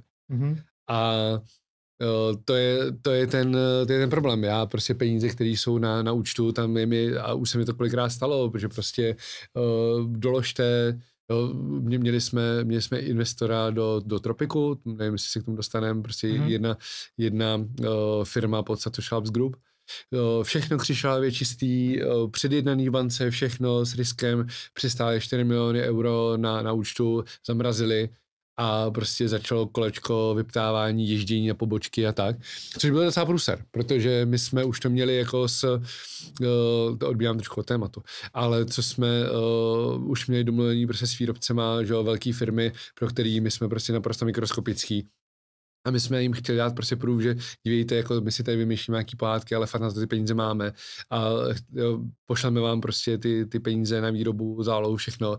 No a tak jsme si to všechno jako naplánovali, no a banka nám frýzla prachy, že jo. Hmm. Takže to si potom jako říkáš, jako co, je, co je teda jako menší risk, jako mít to pod vlastní kontrolou nebo mít to v bance a i když to s těma úředníkama máš předjednaný, tak potom někde, někde něco, kontrolka se rozsvítí a to, je to totálně de- dehumanizovaný z toho pohledu, že ty lidi mají nad těma penězma kontrolu a jsou zároveň um, jako bez jakýkoliv síly, jsou tam nějaký procesy a jim tam něco zapípá a on prostě podle toho musí fungovat. Jo. Hmm. Jak jsme se k tomu dostali? Uh, recovery seedy, jako ten koncept recovery seedu, jestli se to dá třeba social recovery. Jo, social recovery. Je to, je to téma, podobně jak jsem říkal, že jsme na ša, nad Šamirem pracovali prostě um, tři roky cca, tak um, social backup je něco, jako o čem přemýšlím ve sprše. A bohužel, bohužel je tam to přesně ten problém, že ne, že by řešení neexistovalo, ale ten trade-off uh, té komplexity, nějaký, nějaký toho threat modelu, security uh, je zatím takový, že s tím jako nej, nejsem spokojený, nejsem spokojený. Mm. Obecně je prostě problém bootstrapu té sítě, jo, mm. že uh, já můžu mít kamarády, kterým bych i jakoby, jako svěřil, nebo že prostě je to, je to o tom, že, že je, s nima můžu počítat do nějakého jako social schématu, ale in the end někde nějaký klíče být musí. A problém je, kde se ty klíče mají vzít, když jako uh, jsme skupina, která ještě žádný trezor nemá. Jo? Mm-hmm. Ve chvíli, kdy budou mít všichni, všichni trezory, inicializovaný a já potom přijdu a řeknu, hele, já chci prostě eh, těchto pět trezorů použít, nebo jo, zjednodušuju to, hrozně to zjednodušuju. Eh, těchto pět trezorů použít pro zderování mýho klíče, použiju do toho nějaký šamir, aby prostě, když, nevím, tetička prostě umře, ztratí trezor, nevím, whatever, aby prostě, tak to je jednoduchý, ale to už jako předpokládá nějaký sociální graf uh, rozjetý a ten bootstrap toho, kde vlastně tu entropii vzít, z čeho to stavět a zároveň z toho neudělat vesmírnou stanici, kde jako vlastně nevíš, odkaď se ti ty bitcoiny berou a co se stane, co se stane, jako když tenhle ten, tenhle jeden úzel vypadne. Jako, mm. jak, jo, to pochopení a ta jednoduchost u něčeho, o co se chceš opřít s tím, že tam máš fakt životní úspory, to musí být prostě nerozbitný. Mm. Jo. Takže, takže bohužel přemýšlíme o tom, existují i jiný, uh, myslím HTC, kdy si vyšlo s nějakým blockchainem telefonem, kde měli nějaký, uh, kde právě, myslím si, že měli nějakou implementaci i Shamira a měli tam nějakou social, uh, social recovery, že se ty lidi nějak posílali mezi sebou, ale bylo to celý úplně dementní, jako. Mimo, mimo toho, že tam měli fakt security hack a že jim to celý jako spadlo, což je přesně to, co nechceš, tak jako stejně ti tam le, leží nějaký ty šéry uh, u kamarádů v mobilu, připojeným na internetu, uh, pak ti stačí jako nějaký kernel update, nebo nevím, prostě aktualizace systému, jo, pak už se na to člověk musí dělat z nějakého makropohledu, jo, hmm. že vlastně máš sice krásný, krásný social graph, ale ty klíče leží na, na mobilech, které jsou automaticky aktualizované přes Google Play, kde má prostě k tomu přístup a ani ne Google, ale prostě vývář, výváři těch aplikací, hmm. tam dále prostě klikneš, teďka se to na všechny prostě, na všechny rozkopíruje najednou a co? Jo. Tady ohledně toho jsem třeba jako trnul, když prostě přišla kasa s tím, že udělá nad, eh, nad trezorama eh, právě jako seedless storage, Mm. a že to je jako super nápad, protože, protože uh, přece když si ti jeden trezor rozbije, tak mají tam takový ten key, uh, jak tomu říká? Rotation? Key, key, key rotation mechanismus, jak se ten trezor dá jakoby nahradit v tom nějakým jako um, ten nebyl šamen, to byl multisig. Jakože no. multisigový schéma, pět, tři trezory z pěti a vlastně člověk nemá ani jeden recovery seed z toho. Všechno to žije jen v těch trezorech. A ta myšlenka je ta, že když se ti jeden trezor rozbije, tak prostě tam máš key, key rotation, že, se, že si vlastně koupíš nový trezor a obnovíš, jako vytvoříš tam klíč a ten multisig si nějak jako přišaltruje. Mm-hmm. Jako bylo to jako na papíru hrozně hezký a já jsem hrozně trnul, aby jsme nevydali nějaký prostě breaking firmware update a ty lidi to prostě proaktivně na všech pět deviceů jako mm. si, si provedou. Jo. To je ten weak point, že prostě no, uh, Trezor žádná elektronika není designovaná, žádná consumer grade elektronika není designovaná na to, že prostě bude ukládat data desítky let jako dopředu, jo, tam se je potřeba počítat s nějakýma bitflipama, nějaký prostě, neřík, neříkám EMP, ale prostě nějaký, jo, že klasika, jo, hmm. lidi si dělali uh, diskový raidy uh, ze stejných disků, ze stejné šarže, a potom jim to prostě v jednu chvíli lehlo, protože tam byl bug, to jsem nedávno četl. To, jo, jo, to bylo asi před týdnem, no, na Twitteru. Že, že tam byl nějaký bug ve firméru, že to prostě po 40 tisících hodinách provozu uh, někdy něco přeteklo. A člověk má pocit, že má uh, jako diskový pole super zabezpečený a ono to takhle prostě celý lehne. Najednou. Najednou, najednou. A není, není obrana a už se ty data nedostaneš, prostě mm. je to háj, jo. Mm. A tohle jsou přesně ty věci, jak říkám, ty trade-offy. Že, že Trezor je podle mě nějakým způsobem vybalancovaný s tím, že my nepočítáme s tím, že ten hardware je, eh, musí být nerozbitný, protože máš ten recovery seat. Ale ve chvíli, kdy využiješ eh, multisigy eh, na to, že recovery seat nechci, tak ti tam vznikají úplně jiný risky, který hmm. jako ti to komplikují. No. Jo, jo, to, to je krásné vysvětlení, to by mě ani napadlo to je uh, vidět, jak je důležité o tom přemýšlet fakt dopodrobna, co se vlastně může stát. No. A Uh, co si myslíš třeba o pokusech eh, Jacka Dorseyho jako vymyslet nějakou hardwareovou peněnku? On taky říkal, že právě jako nemá tam být ten single point of failure. Hmm. Já tam trošku vidím ten problém, že uh, oni vlastně nikdy neřeknou nic konkrétního. Hmm. Těch projektů má rozjetých jako spoustu. Je to jako Bitcoinem, Bitcoiner, věřím mu, ale vlastně nic tam z toho nepadá. Co si o to myslíš ty? jako, já jsem neviděl, přesně jak říkáš, já jsem neviděl žádný konkrétní proposal, ale z toho, že vím, že to nemá mít display, eh, tak jsem jako velmi, jako extrémně skeptický s tím, že vymyslí něco, co splňuje definici hardwareové peněženky. Hmm. Jo, že to je nějaký jako co-signing uh, device uh, a to je vlastně něco, co oni říkali, jo, že my vlastně jako necíme na hardcore bitcoinery, my si myslíme, že jako self-custody je jakoby fajn, ale úplně zase jako fajn, ne zase tak úplně moc, jo, že tam bude nějaký serverový klíč, nějaký mobilní klíč, nějaký tenhle kose, a, a to je přesně, to je prostě, teďka se nejdřív, nejdřív jsi v tom jako pokotníky, pak v tom jsi pokolena, pak ten trend model vlastně už není úplně jako jasný, co se stane, když ztratím mobil, co se stane, když prostě ta firma prostě zkrachuje, co se stane, když mi tady to, ten token spadne prostě do piva, jo, prostě když, mm-hmm. když, eh, když Satoshi Labs prostě přestane existovat, když zítra zbankrotujeme, se jako vůbec nic nestane. Jo, maximálně lidi v nejhorším budou si to muset načíst, jako si budou muset stáhnout elektrum a spárovat si to s elektrem. A to si myslím, že opravdu je ten nejhorší, nejhorší věc. My pracujeme na tom, aby Suita byla jako eh, samostatná, aby Suita byla to, je to, to rozhraní eh, na počítači s trezorem, aby, aby obsahovala node a že vlastně ten člověk pak nebude potřebovat žádný jako servery naše a tak. Mm-hmm. Takže vlastně ten thread model je hrozně jednoduchý. My cílíme na to, že máš self custody, nic nikoho jiného nepotřebuješ, nic jiného nepotřebuješ, vždycky je tam failover. Jediné, co musíš řešit, je zabezpečit si recovery seed, o nic jiného nejde. Trezor můžeš vyhodit, uh, Satoshi House může zkrachovat, servery se můžou prostě rozbít, odpojit, je to úplně jedno. Ve chvíli, kdy prostě Jack, Jack tady přijde s nějakým uh, konceptem, že to nemá display, OK, co to teda vlastně by dělá? Kde já potvrzuju to, co, co ta transakce, která se podepisuje na mobilu? Jak já vím, že ten mobil uh, komunikuje vůbec s tou věcí, jo? že ta věc jenom tak jako ne, ne, ne, nebliká, jako aby mi udělala radost. Jak já vím, že tam probíhá nějaká kryptografie, že to připodepisuje? A já, já mu jako nechci křivdit, přesně, jako je to, je to Bitcoiner, myslí to dobře, uh, Ledgeru taky trvalo několik let, než pochopil, že ten display fakt potřebují. Jo, první model Ledgeru, uh, nevím, jak se jmenoval, Nano, bez OS? Mm, ně, ně, něco jedna, nějaký jako HV1, nebo nebylo to? Jo, HV1, jo, oni, HV1, oni pak měli ještě takovou kartičku, takovou ještě jednou. Myslím si, že to byla prostě flashka taková. Jo. Jako.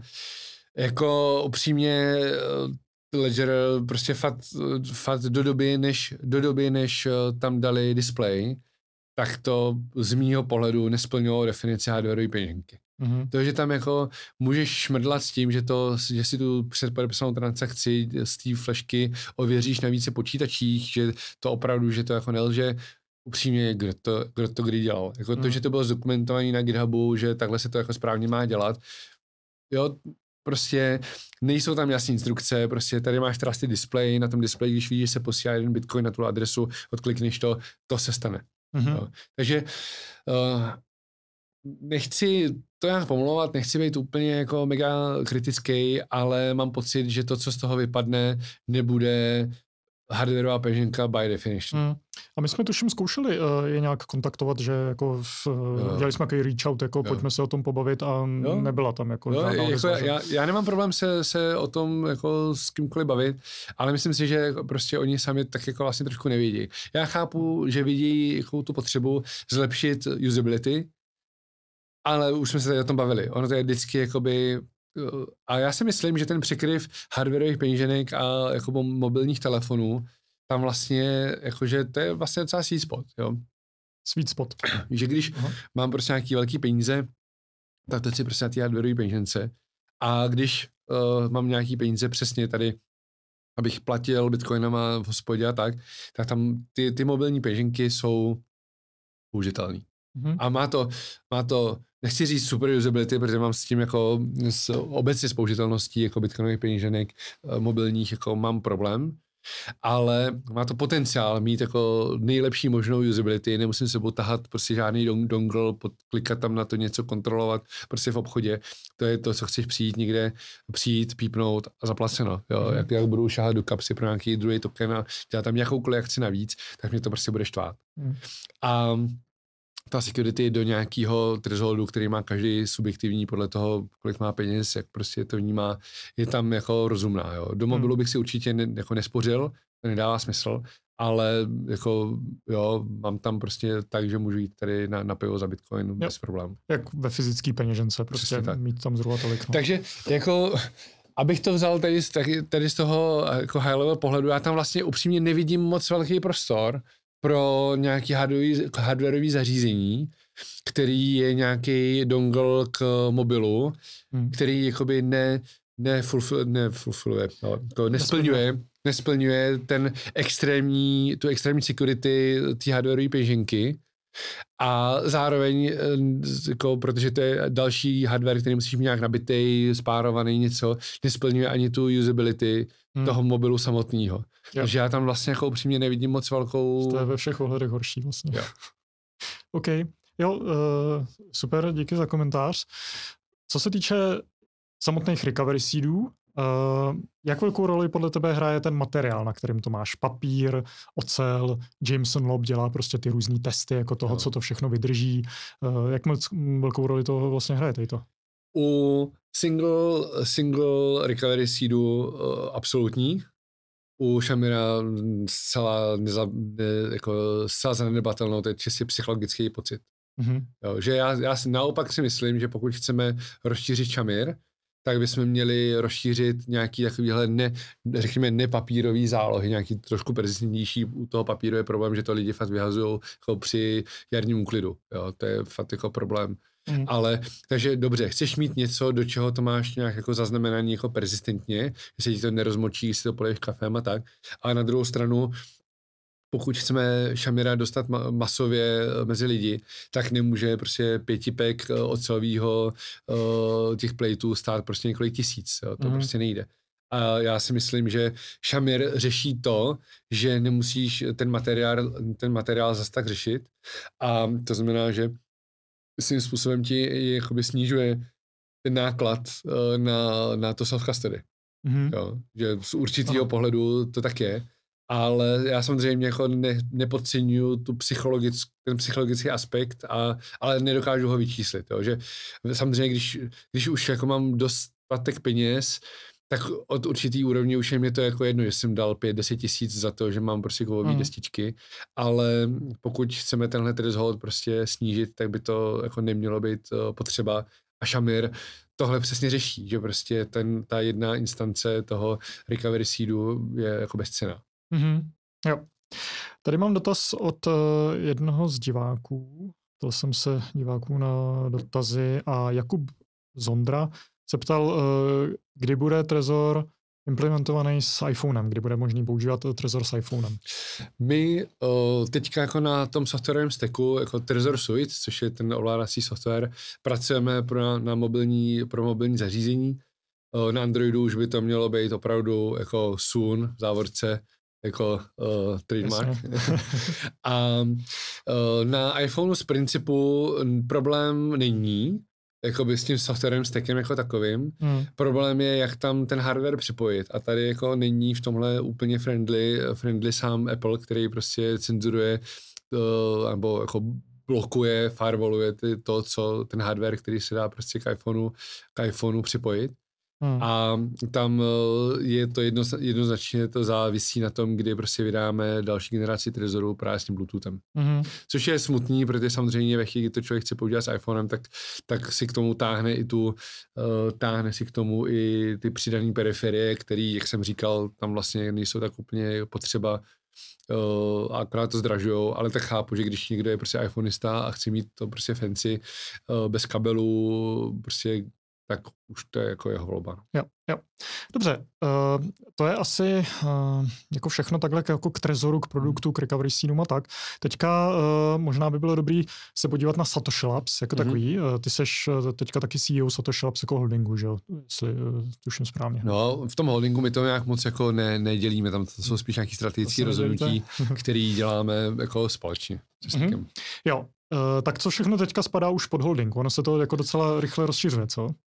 Jo, je to už docela jízda. Tak samozřejmě Trezor, um, který vlastně Trezor řeší rozvoj té produktové řady plus právě ten softwarový stack, to znamená Trezor, uh, Trezor Suite a firmware primárně.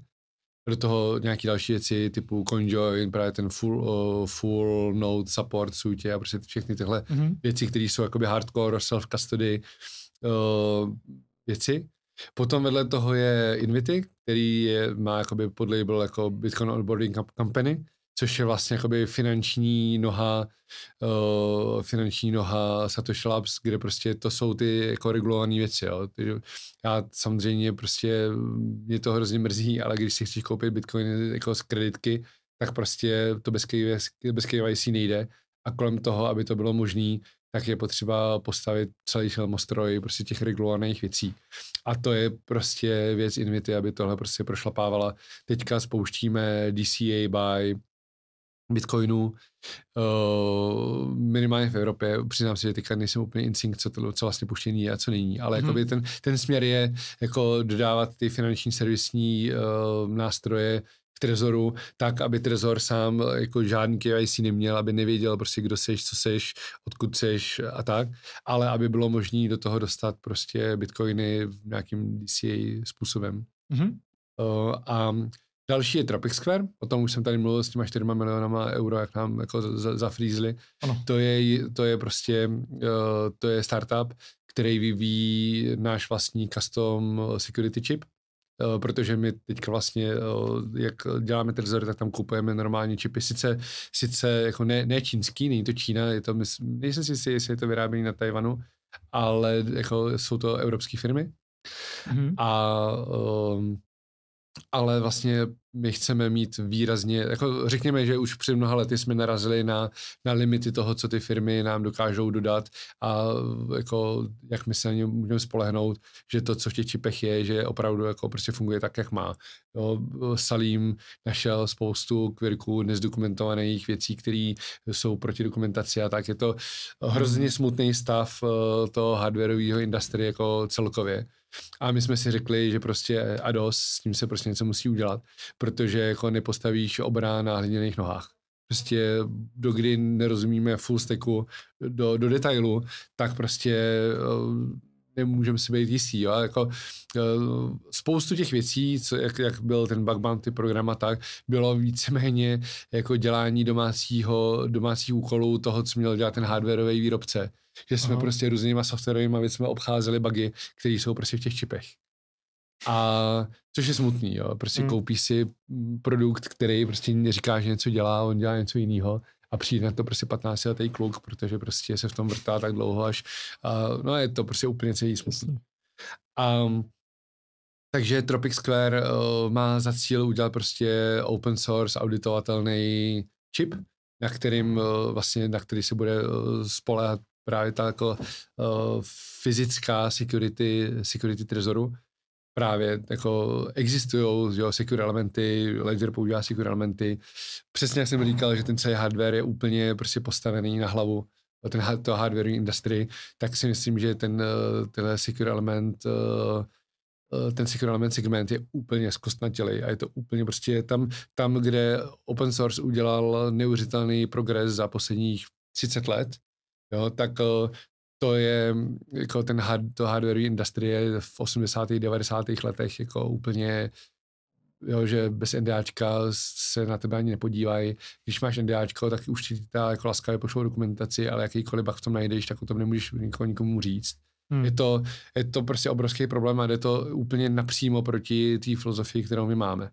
A přesně tak, jak jsme prostě, jak bylo totální no-go brát uh, investory, aby nám říkali, co máme dělat, a tak bylo totální no-go eh, to postavit vlastně, stavět novou ekonomiku na totálně prostě starých prohnilých základech, kde jako eh, jo, ten open source svět nemůžeš stavět na něčím, co je close source a kde mm. prostě my, když na něco přijdem, když, když na něco přijdem teďka, ten čip, který tam je, nemá žádný NDAčka. Když my teďka na něco přijdem, tak lidem pošlem prostě newsletter, hele, objevili jsme v STčku prostě buggy tady máte firmware update, updateujte.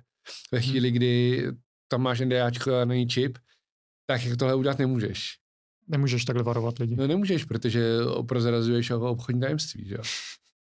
Mm-hmm. A jako má, my tuhle zkušenost máme, prostě máme NDAčko na, na jednu řadu uh, secure elementů, když jsme jako zvažovali, že to je takový, lidi nám to dávali hrozně si žrát, jo, vy tam máte čipy z pračky, prostě to takhle nejde a tak. My si říkali, jak jako proskoumáme to, no samozřejmě jsme jim to úplně rozbili, že jo.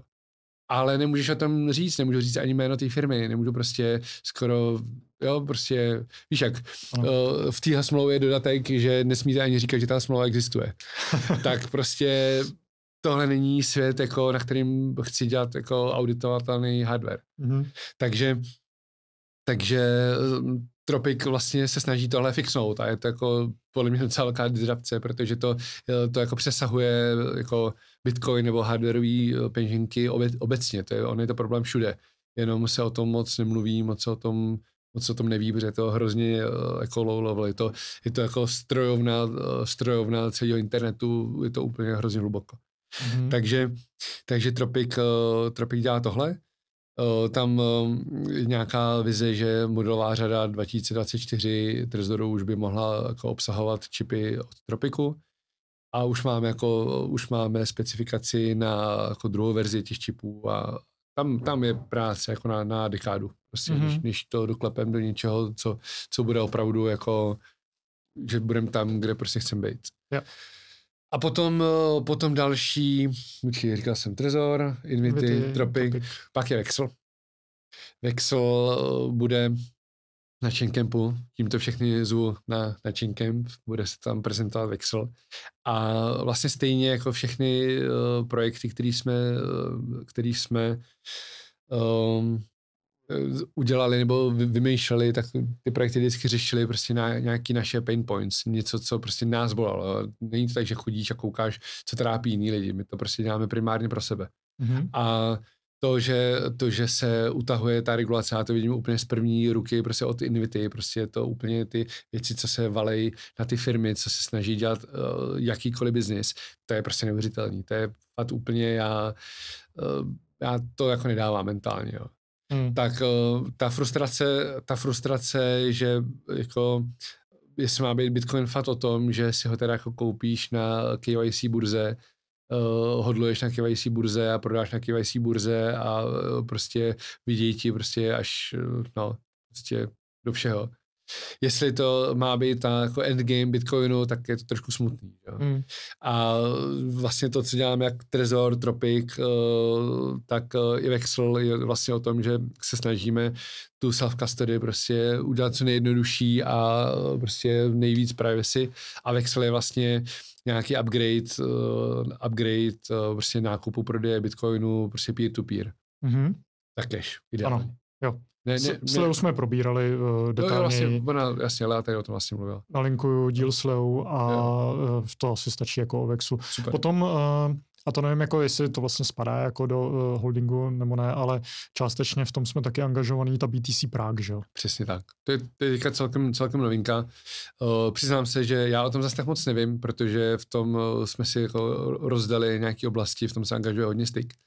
Takže mm. jako jsme generální sponzor BTC Prague příští rok. Bude to velký, ani se to nevím. jo, prostě velká bitcoinová konference v České republice v červnu, tuším, v Praze v Letňanech. Uh, s tím, že primárně mezinárodní. Chaincamp zůstává český, tady to bude mezinárodní. Mhm. Skvělý, skvělý. Tak, já se teďka tady skonzultuju svoje, svoje poznámky. No, možná uh, Teďka máme výročí, měli jsme pět let od eh, Block Size 4, od mm-hmm. 1.8.2017, kdy se forknul Bcash, uh, UISF v podstatě jako slavilo vítězství, uh, provozovatelé noudů obránili Bitcoin proti prostě zlotřilým korporacím. Uh, tehdy to bylo jako, uh, za mě zajímá, jestli jako z toho máš nějaký ty jako uh, hezký vzpomínky. Eh, protože třeba tam byl ten zajímavý aspekt, že uh, Trezor musel udělat ten forkovací tool uh, na Bcash, že? což bylo něco, co jako do té doby jste neřešili, tak jako pozadí tady toho. A potom uh, bylo to jako velký schizma v komunitě, až do 31.7. vlastně nebylo vůbec jako jistý, co se vlastně toho 1.8. stane. A já si myslím, že se třeba něco takového může v budoucnu zase opakovat. Jo. Jo, to, to byla divoká jízda. Doporučuji, tady k tomu je na Amazonu taková knížečka Block Size Wars, se to myslím jo, jmenuje. Block Size War, Jonathan jo, Beer. Přesně tak, doporučuji, skvělý. Bylo to skvělý si retrospektivně, já jsem spoustu těch věcí zapomněl, ale retrospektivně si to vlastně číst, čeho jsem já byl součástí. Já jsem jako u mnoha těch, těch uh, meetingů, diskuzí s těma lidma byl.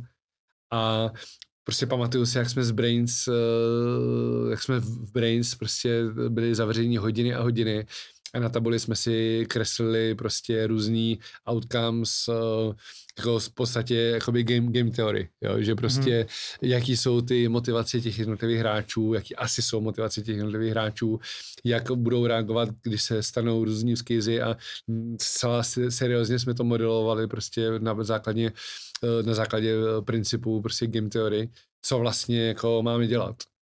Mm-hmm. A eh, tam vlastně bylo hodně progresivní to, že i, i Brains, i, i Pool, i Trezor eh, v tomhle vlastně byli, tak, měli takový ten stance, hele, my vám jako nech, nechceme říkat, co máte dělat, jo, my prostě nejsme ten korporát, který řekne, tak prostě teďka eh, fork, tady máte prostě novou verzi, nebo tady teďka eh, minujeme tohle nebo tamto, protože nějaký názory jsme měli, nějaký názory jsme ventilovali, ale uh, jo, pokud děláš prostě self-custody Bitcoinu, tak nechceš těm lidem jako říkat, jako můžeš, uh, jo, že když, když uh, si to forkne, tak si, tak, tak si to nepošleš.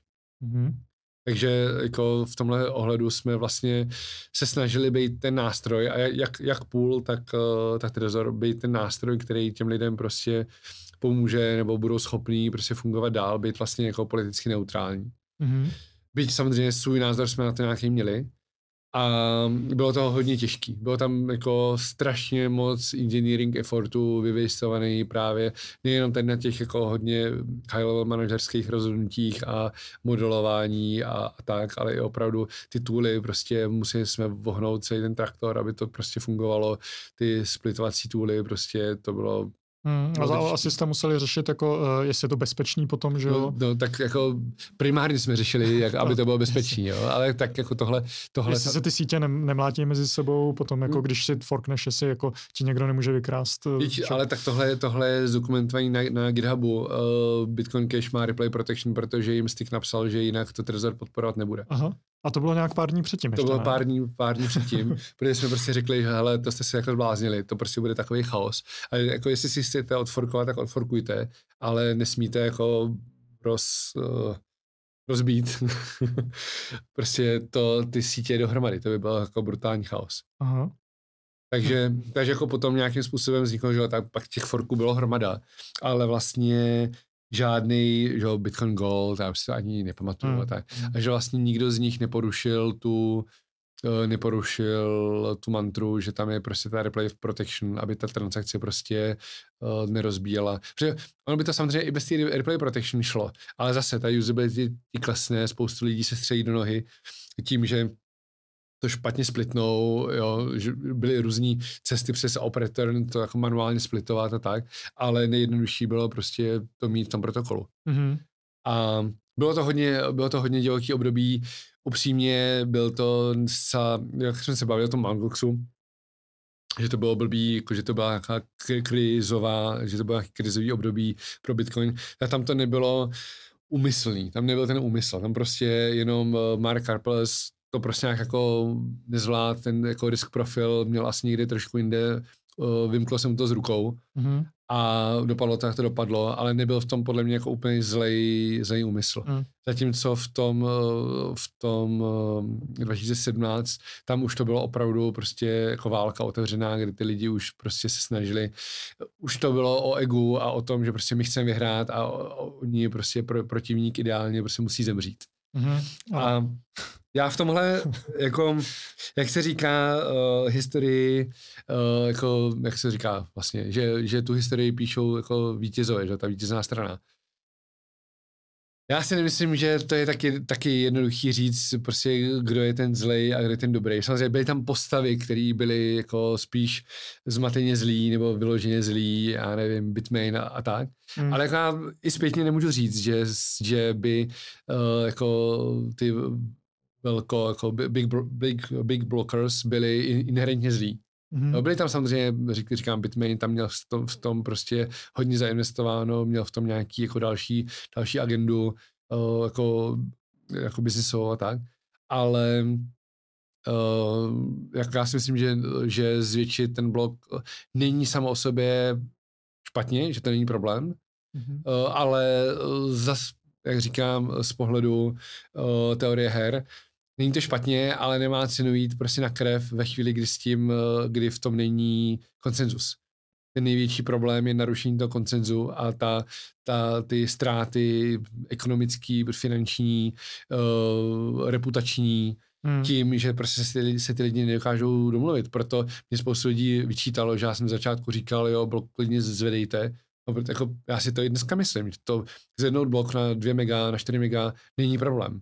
Problém je ve chvíli, kdy bylo zjevný, že se ty lidi nedokážou domluvit a je to na krev, a pak je nejlepší status quo. Mm-hmm. Ve chvíli, kdy prostě není jednoznačný jako upgrade path, tak pak je lepší nedělat nic. Jo. Mm-hmm. No a uh, druhá část otázky potom byla, jestli si myslíš, že takovýhle schizma se může zase opakovat. Já si myslím, že uh, jako uh, návod možná, jak se o tom pobavit, uh, security budget a tail emission, to, co navrhuje Peter Todd, není jediný, takže to možná po nějakých dvou, třech halvinzích bude na stole a hmm. tam možná dojde k tomu podobnému. Co myslíš? Jo totálně jako v principu se nestalo nic po tom prvním forku, co by se nedalo, jako co by ten problém vyřešilo jako do budoucna. Jo? Mm-hmm. Jako Dobře. ten scaling. No, no jakoby spíš ten, ten, ta governance. Aha, jasně. Jo, že jako ne, neřeklo se, no dobře, tak teďka jsme se pohádali, teďka se tady odforkujeme, a, ale už jsme prostě za, za, jako zajistili, že prostě takovýhle hluboký zářez eh, v té komunitě jako nebude vznikat. A já si myslím, že určitě vznikne a uh, nechci tady zase úplně mlžet, ale já mám pocit, že tam je, že tam nějaký buggisek, nějaký buffer overflow, že bude potřeba jako odforkovat. Oni to možná nějak vyřeší nějakou... To je, to je nějak so, ten rok 2104, 2106. Tak nějak. Ale myslím, to je dřív. Eh, a je tam něco i dřívějšího, tuším. No. Ale... Myslím si, že s Martinem Haboštěkem jsme jo, jo, jo, jo, určitě, je, no. určitě tam o tom byla diskuze. A ono se to, ono to možná půjde nějakým softwarem nějak prostě poštelovat. To Aha. už je, to, to, je právě taková ta ma- magie, že jako já osobně bych radši udělal hard fork, než prostě prznit ten, ten protokol hmm. a dělat tam prostě hack, hack na hack, aby jsme zachovali tu, tu, tu jako puritu toho, toho blockchainu a ten narrativ, že jako hard fork nikdy, jo. Myslím si, že z inženýrského pohledu by bylo mnohem jednodušší říct, hele, tak dobře, Satoshi tady udělal bug, pojďme to fixnout, jako když si na tom všichni domluvíme, tak jako není, není, o čem. Jo? Tady nikdo neříká, že software, který vzniknul v 2010-11, musí jít jako bez uh, upgradeu jako forever. Ukaž mi software, který prostě skompiluješ uh, dneska, který prostě vzniknul před 20-30 lety. Jo? To, je, jako se to prostě vyvíjí. A samozřejmě, ano, prošel jsem si Block Size Wars, znám všechny ty argumenty. Je to opět prostě Eh, tenhle, tenhle díl můžeš nazvat trade-off, protože je to opět trade-off. Jo. Ve všem prostě engineeringu, security, tady v tom je, je to všechno o trade-offech. A ve chvíli, kdyby se všichni dohodli, tak není problém dělat, eh, dělat eh, hard forky prostě každý rok, jak to třeba dělá Monero, nebo dokonce každý půl rok, nebo nevím. Hmm. A jakože do kdy tam je schoda, tak jako není to hard fork jako sám o sebe nesmrdí, jo? když prostě tam je ta, ta schoda, tak proč to neudělat?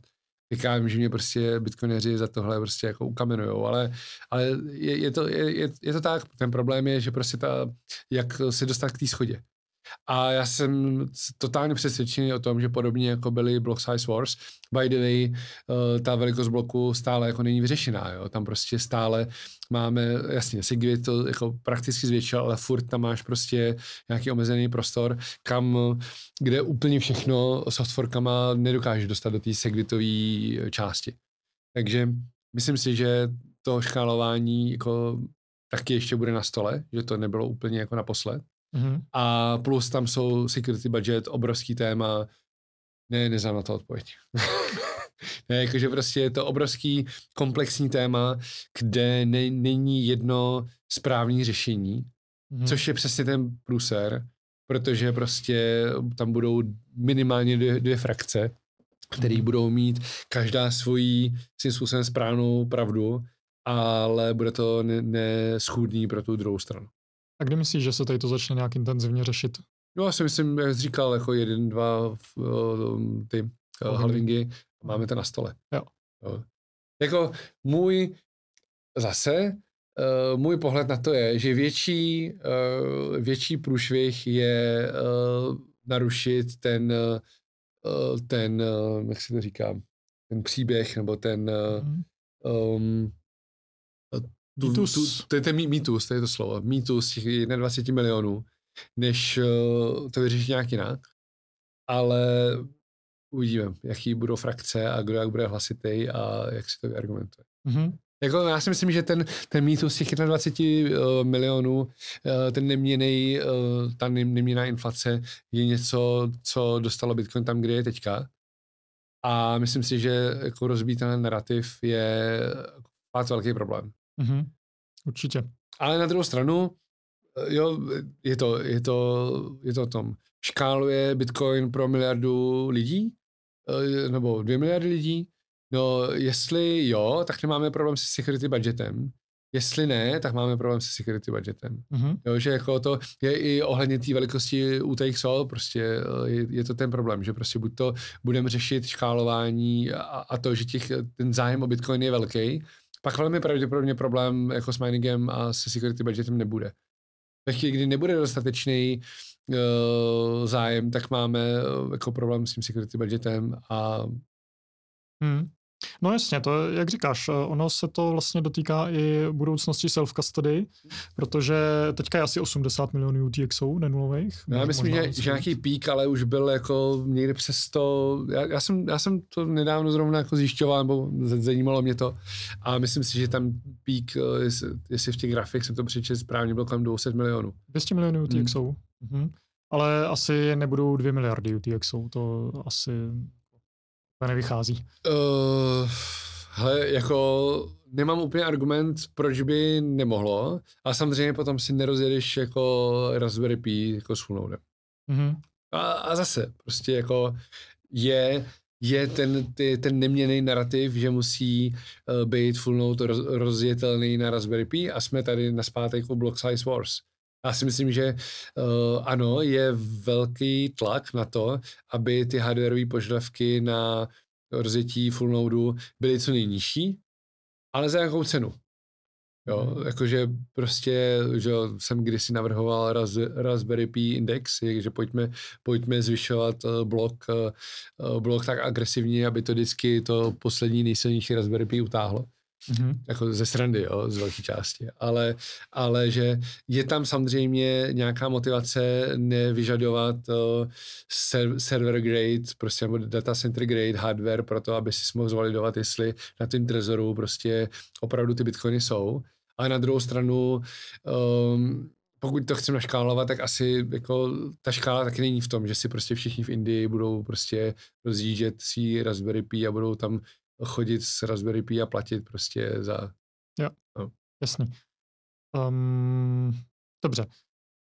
Mám teďka jako dvě otázky, přemýšlím, která by byla asi lepší, ale navázal bych asi uh, pořád jako tou self-custody uh, a vůbec jako tím, jak moc je realistický předpokládat, že lidi budou chtít jako tu self-custody, tak teďka přichází zajímavý model ten Fedimint, ten Obin Vosu a uh, měli jsme taky v kanceláři Erika uh, Justina Moona, uh, kteří jako akceptují to, že lidi jako nechtějí dělat to self-custody, nechtějí mít ty svoje recovery seedy, ale místo toho, aby to drželi u nějaký obrovský burzy, někde u Armstronga na Coinbaseu, tak eh, to budou držet prostě u jako uh, u stařešiny prostě, hmm. u někoho, komu věří, u jo. nějaký hlavy rodiny, který bude dělat custody jako prostě 20 lidem z vesnice.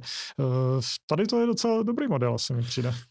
Hele, Máš pravdu, naprosto souhlasím a vidím, že prostě self-custody je pro lidi, kteří o tom nějakým způsobem víc uvažují, uh, mají, mají o to větší zájem filozoficky i, i prakticky za finančně. Mm-hmm. A že jako myslet si, že Bitcoin na škálu je v tom, že všichni budou mít trezory, uh, jako není jako reálný, realistický. Na druhou stranu, uh, jako protiváha toho je, že ty bitcoiny, a teďka bavíme se čistě o security, o bezpečí, o bezpečí. Ne, neřešíme privacy, neřešíme prostě cenzury, prostě nějaký tady uh, omezování lidí, jako, jako nějaký krácení, jako že uh, zabavování bitcoinu a tak, ale čistě jako technická security. Mm-hmm. Na, na druhé straně prostě ten, uh, ten point těch centrálních burs je, že oni mají dost, dost prostředků na to, aby to nějakým způsobem zabezpečili pořádně. Mm-hmm. Jako, nesleduju to, ale mám pocit, že už jako docela dlouho nebyl žádný jako zásadní problém, jako security problém. Jo, jo to, že někde hmm. uh, nějaký exit scam nebo něco takového, je jedna věc, ale že jakoby ze security pohledu mám pocit, že ty burzy tohle už jako berou docela seriózně, mm-hmm. protože už tam jsou obrovský peníze.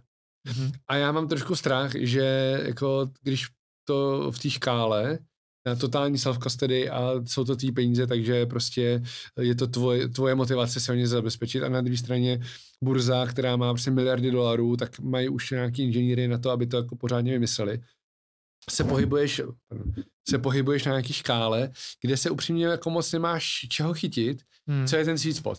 Jo.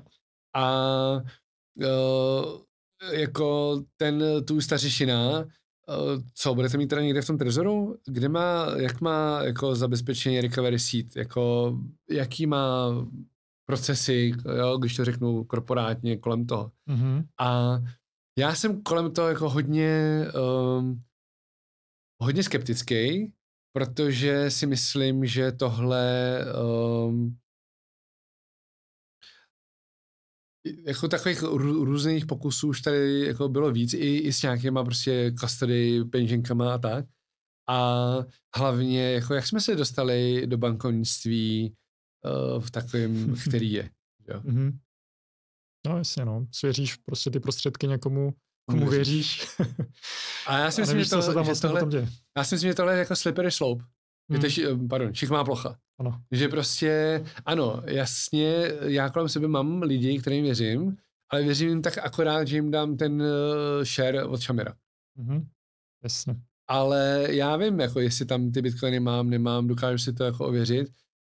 Uh, jo, a, a teďka konkrétně Firmint, já technicky koukal jsem na tu webovou stránku, musel bych se zeptat styka, nerozumím tomu technicky, ne, nechci tady uh, prostě mlžit, nechci se k tomu vlastně vyjadřovat, možná to funguje, ale principiálně té fun, fundamentální úrovni, uh, jestliže se bavíme o tom, že teda to, uh, ten Bitcoin je to, co je hodnotný a pak z toho máš nějaký teda jako derivát, mm-hmm. tak uh, furt prostě řešíme, jako kdo a jak uh, zabezpečí ten Bitcoin. Mm-hmm.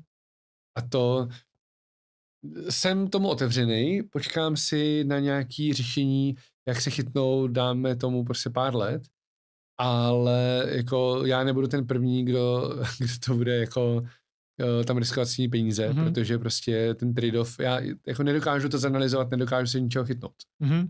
Jo, skvělý. Lightning Network, uh, počítám, že to si asi sledoval od začátku od samotného white paperu, co napsal Puna Drajja uh, 2014, možná už to napsali, nebo 16, nejsem si jistý. Uh, jak se podle tebe jako během těch let Lightning vyvíjí? Myslíš si, že to jde dobrým směrem, jde to rychlejš, pomalejš, než by si smysl? Jako nebyl jsem úplně, úplně od začátku. Já jsem, já jsem hodně praktik, jo, že jako od, od, tý, od toho vrtání se v té kryptografii a těch teoretických konceptů a tak říkám, je spíš styk a půlka baráku lidí, kteří jsou na to fakt bedny. Já jsem pak už takový spíš, že už jako mám ty kousky puzzle, rozumím tomu nějak jako high level, že tady mám kolečko, tady mám volant a jdu z toho teda dělat to auto. Mm-hmm. Takže já úplně, úplně od začátku jsem Lightning nesledoval, protože mi to přišlo mega složitý. Neuvěřitelně hmm. složitý. Bitcoin je proti tomu hrozně jednoduchý. Hmm. Jako koncepčně. A o, začal jsem řešit Lightning, nevím, to jsou možná 3-4 roky dozadu, kdy jsme jeden čas provozovali jako jeden z největších Lightningových uzlů. A vysloveně jsem to měl o tom, že jsem si to chtěl prostě ošahat, zjistit, v jakém stavu to je, prakticky mít tu zkušenost a vědět, jestli je to něco, co těm lidem jako chcem nabídnout a jestli to je, jestli to je použitelný nebo není.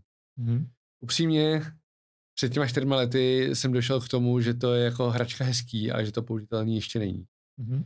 A od té doby si myslím, že Lightning uh, udělal velkou cestu jako upředu. Já používám Lightningovou peněženku na mobilu, snažím se, kde to jde, prostě platit. A myslím si, že ten progres je dobrým směrem, ale stále si myslím, že to je uh, tím, jak je to hrozně složitý, tak je strašně, strašně složitý udělat tu peněženku, aby fungovala a aby zároveň byla jako lidská. pro hmm. lidi. A hmm. to, co mě nejvíc frustruje jako čistě uživatele, je, že prostě udělám transakci, tam se to jakoby kroutí a po, prostě po minutě mi to řekne transakce selhala. A co? Jo, u Bitcoinu se ti to nestane. Tam prostě eh, transakce selhala proto, tady je prostě pár chyba nebo miner nízký fíčko, něco. Je to vlastně, já vím, že se třeba posluchačům nemusí zdát, ale je to jako hrozně přímočarý. Mm-hmm. Jo, ty prostě máš nějakou datovou větu, kterou podepíšeš privátním klíčem, ta datová věta má jasně, daný, jasně daný formát, ty si stáneš blockchain, víš jasně prostě, co to musí splňovat, i si to lokálně dokážeš ověřit, a víš, kdy to lokálně ověřený, to pošle do mempoolu a buď to, to nějaký uh, miner vezme nebo nevezme. Konec story. Nic mm-hmm. víc není. A u toho Lightningu je to strašně pravděpodobnostní všechno, jestli jo, ty vidíš ten, ten, ten graf eh, té sítě, ale ty nevíš, v jakém stavu ty kanály jsou, jestli tam mají likviditu, jestli vůbec ty kanály jsou jakoby zapnutý, jo, jestli to funguje. Je to hrozně pravděpodobnostní a mě jako uživatele to dostává právě na tom, že prostě chci zaplatit a říká píp, nejde to. Tak dobře, tak vytahu bitcoinovou peněženku nebo cash, protože prostě to nemá cenu tu chvíli jako debugovat. Hmm. A tohle si myslím, že je velký, velký problém, dá se to zlepšovat. Myslím si, že ty peněženky jako hodně ten mix jako on-chain lightning, že to je jako hezký směr. Je právě, je, tam jako máš ten downgrade, protože um, nízký fíčka jsou nějaká nastavba. Ty primárně, když jdeš platit, tak chceš, aby ta platba prošla. Mm-hmm. To znamená, že ten eh, ve chvíli, kdy zkusím Lightning, když to neprojde OK Bitcoin, je vlastně něco, co jde dobrým směrem. Jasný, do budoucna um, ty on-chainové transakce pravděpodobně budou tak drahý, že si ty lidi v tom settings budou vypínat, že ty on-chainové transakce nechtějí, že radši si, radši si tu zmrzlinu nekoupí, než aby platili 100 dolarů fíčka. Jo. Ale jako, nějaká, jako nějaký onboarding do Lightningu a nějaký jako posilnění té sítě si myslím, že to je vlastně docela dobrý, dobrý trik. Jo. A je to víc a slepice. Prostě musí to lidi používat, aby byla motivace zlepšovat ty, ty zlepšovat tu infrastrukturu, ty peněženky, uh, tu síť, likviditu, jo, jako taková ta, ten narrativ, že prostě Lightning, že to je síť Raspberry Pi, to nechceš. Prostě je to hmm. pomalý, nespolehlivý, uh, ty jako chceš mít tu, tu federativní infrastrukturu na nějakém pořádném železe, aby, protože to ti zvedá tu pravděpodobnost, že když se zkusíš, pokusíš přesně něco protlačit, že to je dostatečný kanál s dostatečnou likviditou, který je zapnutý, kde to prostě nechroupe nějaký mobilní prostě procesor a prostě sviští to. Jo. A co nějaká kompatibilita Lightningu a Trezoru, hardwareových peněženek? Jsou to jako úplně oddělené světy, nebo se tam dá něco najít? Tohle je na stole už uh, od, od doby, co jsme si hráli, nebo on, on, ta, on ten lightningový úzel jako stále funguje, on je to teda už hardware jiný, ale ta, jako stále ten Satoshi Labs ten lightningový úzel má. Ale už je to od té doby, co jsem si s tím hrál před těma pár lety, jako na stole. A problém uh, je ten, že uh, je to fundamentálně, jako ten use case je úplně opačný. Tu hardwareovou peženku máš proto, abys ty klíče měl offline a ideálně hození kde na místě, kde to není tak, že když tě prostě vykradou, tak uh, přijdeš o svůj jako majetek.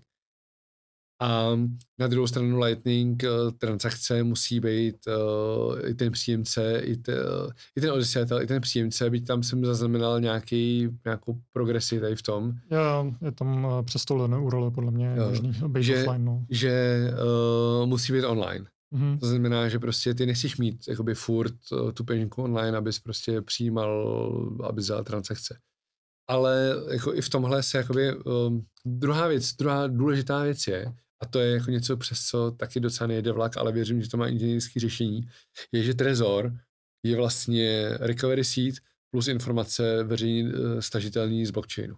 Mm-hmm. A to je právě o té jednoduchosti, od toho mentálního modelu, že prostě víš, ten svůj trest model, že prostě když máš, eh, když máš recovery seed a dokdy nezmizí bitcoinový blockchain, tak víš, že máš peníze. U Lightningu tam jsou, je to stavový, tam si musíš jako uchovávat nějaký ty mezistavy a to je problém. Už ti hmm. potom nestačí si inicializovat trezor a zakopat v vozovkách, jako já to nikoho, nikoho nevyzývám, aby si recovery seed zakopával jako na zahradu. Ale za, zakopat to na zahradu a víš, že prostě uh, můžeš být uh, roky v komatu a pak vylezeš a bitcoiny tam prostě jsou, protože recovery seed máš a bitcoin nezmizel. Mm-hmm. A ten stav uh, je problém, protože uh, potom ve chvíli, kdy ten stav je uložený jenom v trezoru, tak uh, ve chvíli, přijdeš o trezor, přijdeš o stav, přijdeš o kanály a zároveň není úplně jednoduchý, kam s tím stavem. Hmm. Takže je to inženýrský problém. Já myslím si, že to bude vyřešený, že to řešení má, jenom ho úplně přesně nevidíme teďka. A ten, uh, ten narrativ, který my teďka jako proskoumáváme a potažmo jako asi naimplementujeme, je, že, že trezory, um, že umožníme takzvaně spend-only kanály. To znamená, že ty si na trezoru nabiješ kanál ze svého zůstatku, si na trezoru, nebo to je úplně jedno, a budeš schopný uh, platit, jenom platit, mm-hmm. ne, mhm. ne, přímo do toho, ne, ne přímo do toho kanálu. A ono to víceméně nějakým způsobem i reflektuje ten narrativ té jako payment, uh, jako té payment sítě, protože že u, u toho, jo, když prostě používáš jako platby, tak typicky máš nějaký obchodníky, který přijímají a poskytují služby nebo zboží a pak má, chceš tu masu, chceš mít tu masu jako Lightning enabled, který ti jsou schopni platit. Mm-hmm. A uh, takže to je nějakým způsobem jako podle mě kopíruje jako opravdový potřeby těch lidí, ale, a to je důležitější, ono to dost dramaticky uh, mění ten model právě toho mezistavu kdy my jsme to jako vymysleli, nebo doufám, že v tom jako ještě nenajdeme v rámci nějakého peer review nějaký problém, ale vymysleli jsme právě kam s tím stavem, respektive, že ten stav nepotřebuješ, když víš, že máš ten kanál a on ti potom jenom, jenom ubejvá. Mm-hmm. Ta mhm. protistrana uh, ti, tě jako nemá jak, jak podvést. Ona ja. zveřejněním starého, starého stavu uh, nic nezíská. Hmm. Takže tohle je něco, kde já vidím ten eh, průnik mezi tím konceptem tý offline, toho offline tokenu, který prostě vytáhneš jenom, když teda jdeš zaplatit a chceš mít možnost zaplatit nebo pos- i klidně si ty peníze poslat na, na burzu a prodat je, když je prostě pík a nemít, uh, nemít uh, brutální poplatky. Mm-hmm. Jo? Mm-hmm. Že uh, já si uvědomuji, že prostě ten on-chain je do budoucna problematický a uh, ten Lightning dává tady z toho pohledu smysl aby kvůli použitelnosti Bitcoinu i na té hardwareové peněžence. Mm-hmm. Hmm. Super, super. Uh, co teďka jo, nějaký altcoiny? Uh, máme tady jako 20 tisíc altcoinů. No. Uh, jako většině se asi dá říct shitcoiny a nikoho to ani neurazí.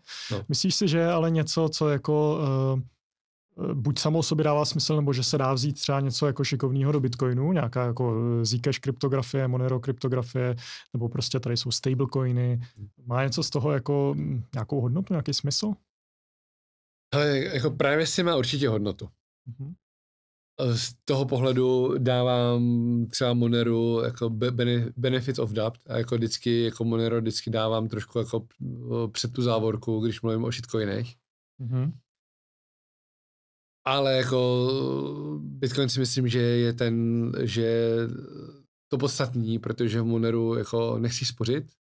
A to teďka jen díky tomu, že Monero je menší, jako ne, ne, ne, neroste, nebo jsem to dlouho, dlouho nekontroloval, jakože, že, ale i kvůli tomu, že vlastně uh, jako Bitcoin je mnohem, mnohem konzervativnější Hmm. A tak to by to asi vysvětlovat nemusím, proč si to myslím a uh, myslím si, že spoustu lidí se tě poslouchá, jako už ty názory taky jako velmi dobře zná. Hmm. Takže si myslím, že uh, ty doopravdy chceš používat na, na, na úspory a jako ty hard money něco, co je ta, nej, taková ta base, base layer, co je něco jako ultrakonzervativní a neměný, to je trošku jde proti tomu, jak jsem říkal, jako že ty hardforky jako proč ne, tak jako říkám, že za, za absolutní jako podpory komunity, jako proč ne, když tam jsou nějaký bugfixy nebo nespochybnitelné věci, které prostě na, na čem se všichni shodnou, ale jinak to má být prostě zabetonovaný, neměný, konzervativní. Mm. A z toho pohledu prostě Monero se svýma jako shadowlanýma hardforkama jednou za pár měsíců jde jako totálně proti. Jo. Já to vidím, že jak tam kluci, kluci na Monero implementaci furt něco šmrdlají. Mm. A já neříkám, že to není jako uh, dobrý věci. To já to teď jako vůbec nehodnotím.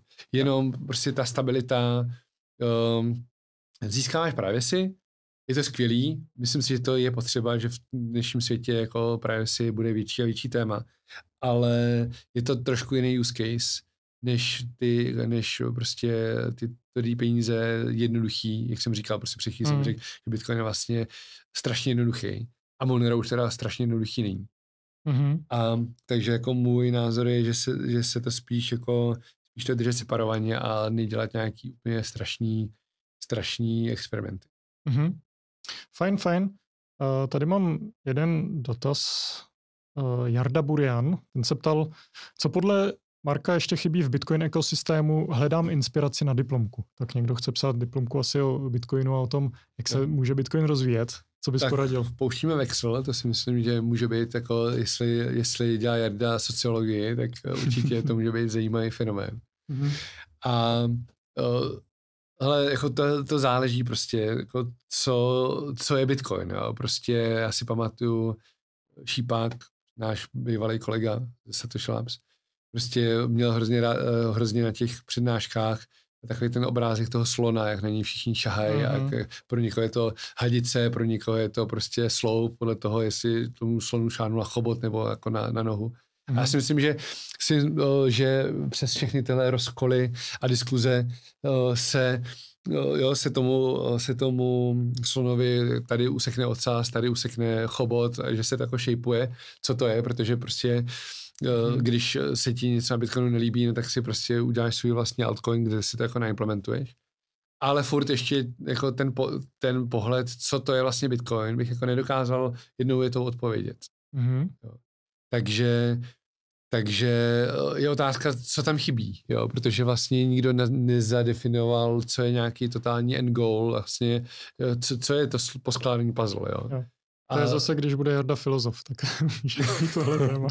jo, ale jako, jako prostě Bitcoin je tool, podle mě ten tool funguje mm, jako neskutečně od, od, od začátku. Vlastně mi plnil to, co jsem potřeboval, byť jsem to jen tehdy třeba ještě nedokázal tak dobře formulovat, ale prostě Bitcoin je nástroj, nástroj tak, jak funguje, funguje velmi dobře a podle mě to není o tom, že uh, musíš všechno přidávat, že to musí být švýcarský nůž, který dělá úplně všechno. Mm-hmm. Jo, že prostě je uh, fair, že máš prostě víc, že používáš různý nástroje na různý Eh, na různý účely nebo úlohy. A z mého pohledu ta konzervativnost, neměnost, stabilita jsou asi takový ty first on mind věci, které bych tam měl. A pokud se bavíme o, Bitcoin, tak, eh, o Bitcoinu, tak já bych do něj jako nic moc přidávat nechtěl. Mm-hmm. To, že se bavíme o tom, že se zlepší infrastruktura kolem, od, hard, od hardwareových peníženek, od miningu, od prostě uh, klasických bitcoinových peníženek, uh, tedy jakoby ten uh, finanční ekosystém, onboarding, offboarding, uh, merchants, tam, kde se prostě dá jakoby uh, utrácet, uh, prostě všechny tyhle věci, to je všechno věc, věci, které jako samozřejmě potřebují jako nějakou adapci, potřebují zlepšení, je tam obrovský prostor. Uh, jak jsem ze strany s tím Excelem řekl z začátku, největší Eh, výzva, to, čeho se nejvíc bojím, je, že se prostě Bitcoin zavře do KYC, Walled Gardens, prostě pod dohledem uh, tatíčka regulátora, který prostě přesně bude říkat, co ty jako, to, co ty jako uh, zákazník, jako co je pro tebe bezpečný a co ne. Hmm. A to si myslím, že, že je riziko, že vlastně z té z tý, uh, svobodný na státu, na regulacích nezávislý měny prostě vznikne takový hybrid, který to prostě nebude. Hmm. A tam musíme dělat věci typu self-custody, typu Vexel, typu, a samozřejmě, jak jsme se bavili, self-custody pro úplně všechny jako není asi dostupný, ale dobře, hledat na té škále mezi tím total self-custody a total uh, prostě centralizovaný burzy uh, pod regulacema prostě evropského regulátora, hledat něco, kde ještě je ten sweet spot mezi security, uh, velikostí uh, těch zůstatků těch lidí a tou, tou, tou usability. Mm-hmm. Jo. A nakousl si právě uh, jako regulace v Evropě a vůbec to prostředí v Evropě. Jak to vidíš v Evropě s, jako, s provozováním takových biznisů? Uh, jako řekněme, Invity je jedna věc, tam prostě ty regulace jako na to dolíhají a prostě musíš být compliant, jinak to můžeš rovnou zavřít, ale uh, existují i návrhy jako uh, regulace nebo zákazy, dokonce jako open source peněženek, hardwareových peněženek, miningu a jako co, co tam leze z, jako z toho Bruselu je jako dost divoký. Uh, jak ty to vidíš? Jako tady to? Ale mně to přijde úplně bizarní, ale jako já, já už jsem s tím trošku otravný, já jsem prostě totálně jakoby proti regulační a proti governmentu, takže jako uh, už, uh, už ty, ty lidi jako já vždycky se rozčilím a vždycky spustím úplně nějaký monolog na to a lidi to už prostě nechtějí poslouchat, jo. A, takže ode mě určitě neuslyšíš nic takového, jako že no, potřebujeme regulace, aby jsme byli víc dostupní pro lidi.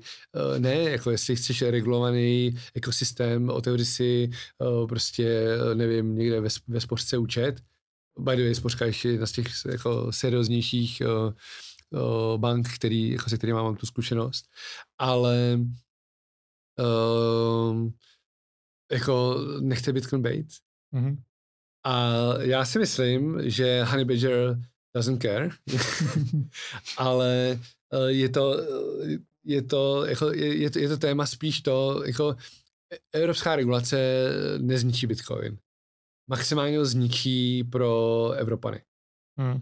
A to jako může být velký problém. Já prostě uh, jsem extrémně skeptický s tím, že tam, kam se dostává evropská integrace a tyhle věci, že to, jako, že to je na, na nějakým eh, jako dobrý, dobrý straně historie. Hmm. Nechci se do toho úplně pouštět, protože nechci jako úplně se, se nasrat zase. Ale jako já si, zase, aby to lidi jako nepochopili špatně, jo. Já jsem totálně pro spolupráci. Já jsem totálně pro integraci jako uh, i státu, jo. Jako nemám rád stát, ale prostě jako pojďme se bavit o tom, pojďme ekonomicky spolupracovat, ale prostě uh, zakazovat lidem, co mají dělat, není jako ekonomická spolupráce a jako skrz regulace a zdanění jako prosperitu ne, nevybudujeme. Mm-hmm. Mm-hmm. Myslíš, že to někdy dojde jako uh, až do takové fáze, že bychom jako museli koukat po jiných jako světadílech třeba, jako po té Jižní Americe. No, jako, jako... Palo Lupták, že jo, samozřejmě, prostě měl jsem o tady a je no. velký proponent toho, jako uh, v podstatě vzdávat se jako od tady těch občanství, nebo uh, spíš permanentních rezidencí. No, no. Tak uh, jako já mám taky, taky uh, uh, paragrafské papíry, Mm-hmm. Takže, takže jako je to něco, co mě zajímá. Jsem daňový rezident v Čechách, teda nejsem takový extremista. Není, není to tak jednoduchý, jak prostě se říká, jo? prostě mm-hmm. podnikám tady, není to tak jednoduchý, že prostě budu dělat, že bydlím eh, v Jižní Americe a tak jako, nechci tady to úplně zabrušovat, každopádně eh, pro mě je to jako just in case, uh, chci být zajištěný, že až budu tady odsaď prostě zdrhat, což mi nepřijde jako úplně nereální a tím víc smutný mi to přijde, hmm. tak abych prostě věděl, že nikde prostě, že, že bude nějaká část světa, kde prostě se mnou budou v pohodě. Hmm. A jako uh, má to z mýho pohledu totálně sestupnou, sestupnou tendenci a nevidím úplně uh, nevidím úplně sílu, která by to měla zpomalit, nedej zastavit. Naopak vidím spoustu sil typu prostě uh, zadlužování, uh, státy budou hledat, jak to celý financovat, prostě ekonomický, uh, ty sociální nepokoje, hledání výníka, ukazování na to, kdo za to může a tak. Vidím spoustu uh, důvodů, proč to bude mnohem horší, než je to dnes. Mm-hmm. A já, já osobně uh, mám Čechy rád, mám Evropu rád, vyrůstal jsem tady, myslím si, že to je uh, perfektní místo k žití, ale nemusí to tak být vždycky a jsem připravený na to prostě se tady odsadit od kýblo. Mm-hmm. Jo, dobře. Na linku uh, Pala Luptáka, který má uh, návody, jak o tom přemýšlet a co případně s tím dělat.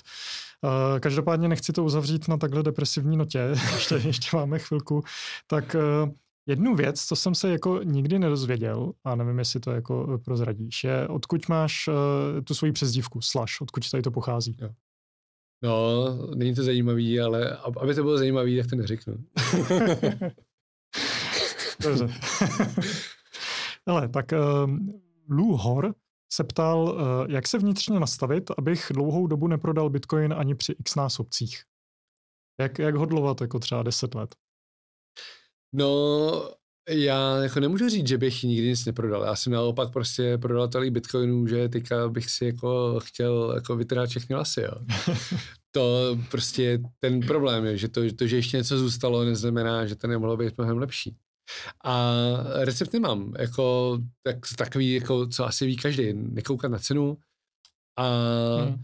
Neříkám neprodávat, neprodávat, protože to si myslím, že je blbost, jo. Prostě uh, zase uh, člověk si jako peníze do, do hrobu vzít může, můžu si vzít privátní klíče, ale uh, tak jako asi děláme uh, něco a šetříme tu energii. Ty peníze jsou pro mě jako energie, jo. Jak si představím uh, jako příjem a prostě uchovávání a, a, a placení peněz, peněz jako nějaký předávání energie a směřování tam, kam chci, aby se jako něco dělo, tak tam dám peníze, jo. Nedám hmm. tam třeba čas, který mám uh, nějak prostě, můj čas je prostě trezor nebo Satoshi Labs, ale prostě když chci něco, kvalitnější produkt, lepší maso, tak prostě budu kupovat dobrý maso a to, to je ta energie, kterou tam prostě dám těma penězma.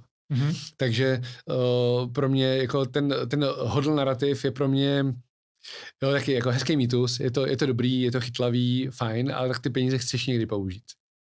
A uh, nejsem ultimátní hodler, prodávám, jako prostě teďka v píku jsem prodával, prostě jo, mám rodinu, potřebuji zajistit nějak a, a chci normálně žít ale eh, jako pravidlo je prostě nikdy neprodat všechno, jo. Vždycky prostě jsem prodával jako trošku, takže vždycky zbylo, pak to v dalším ranu vyrostlo, takže vždycky jako mentálně to bylo dobrý a to je podle mě jako nejdůležitější být jako mentálně s tím v pohodě.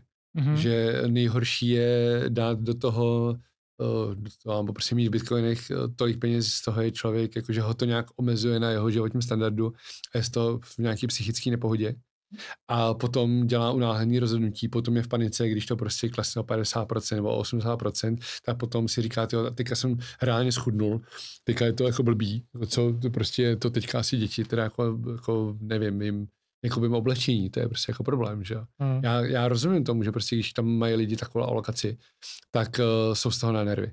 Hmm. Musíš to prostě prohodlovat tak, že jako něco prodáváš, aby s tím byl v pohodě ale jako ten klíč je neprodat eh, všechno. Mm-hmm. Což je spoustu lidí. Mám kamaráda, velmi, velmi dobrýho kamaráda, který prostě si řekl, jo, teďka už to vyrostlo hodně, tak to všechno prodám a maximálně, když to trochu klesne, tak, tak, tak to nakoupím. No, nikdy nedokoupil, prodal to ve 2013. Mm. Nikdy nedokoupil, protože už mu to vždycky přišlo, že už je to drahý, drahý, drahý, drahý, až to bylo jako úplně nesmysl a pak to bylo totál drahý. Že? Mm-hmm. Skvělý typy. Uh, Ivan Uram se ptal, ptala, kolika kilový kettlebell uh, zdviháš při Turkish Getapu?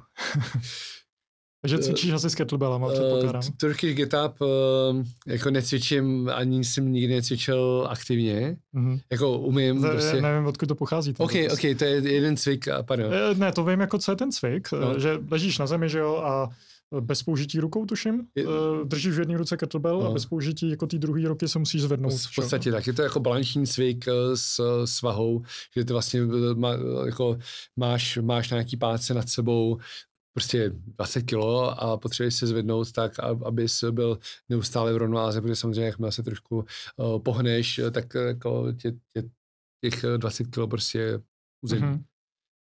Eh, znám to, dokážu to zacvičit, cvičil jsem to maximálně s nějakou dvacítkou, ale to bylo tak jako, že byl jsem na nějakých kurzech, kettlebell, jako kettlebellových kurzech, kde se to jako pilovalo, ale o, eh, nikdy jsem se na to jako nesoustředil, že bych lámal nějaké rekordy. Já jsem, o, eh, teďka tady udělám, můžu udělat promo? Jasně. O, byl jsem v železní kouli, uh-huh. zúčastnil jsem se programu Amazing 12 uh-huh. a, a 12 Doporučuju, bylo to skvělý. To je kettlebellový teda. Uh, a jako ono to bylo, nebylo to kettlebellový, vlastně jako vychází to z nějaký, z nějaký práce s vlastní vahou, jako swingovalo, swingovalo se jasný, uh, prostě nějaký goblet dřepy, takovéhle věci s kettlebellem si dělali, uh, ale bylo to jako s velkou činkou, prostě mrtvoly, nějaký tlaky a tak, takže, ale jako bylo to, filozoficky je to velmi jako kolem toho kettlebellu a kolem té nějaký eh, práce s, s vlastní vahou postavený mm. a jako eh, bylo to skvělý. Jo. A Náročný. děláš něco jako průběžně? Tady to byl teda jednorázový program. A co tak jako průběžně cvičíš? To byl jednorázový program, potom byl, já jsem byl takový ten covidový, eh, covidový uh, běh, kdy v půlce jsme, jsme byli v gymu, v půlce jsem si potom dělal fitko v kanceláři. a Potom jsem eh, půl roku asi nic nedělal, pak jsem se odstěhoval do zahraničí a tam teda jsem nic, nic takový, žádný takový koncept jako nenašel. Mm. Takže přiznám, že poslední rok a půl jsem jako nedělal vůbec nic. Ale dneska, dneska jsem byl poprvé v, Arva, uh, to, v železní kouli. Železní kouli. Mm. Takže jsem se vrátil minulý týden ze zahraničí, takže uh, jdu na to navázat a doufám, že, že jako hodl a železo jako bude fungovat. Mm, no, to je to takový, uh, mi přijde uh, zase um, archetypální český bitcoiner, prostě uh, hodler, uh, používá trezor, uh, jako karnivor uh. a chodí do železní koule. jako znám hodně takových lidí. Uh. Um, jo, Tweetoshi, to jsme ještě nezmínili. Ty jsi investoval do projektu Tweetoshi, tak tady uh, byl dotaz XIV dot.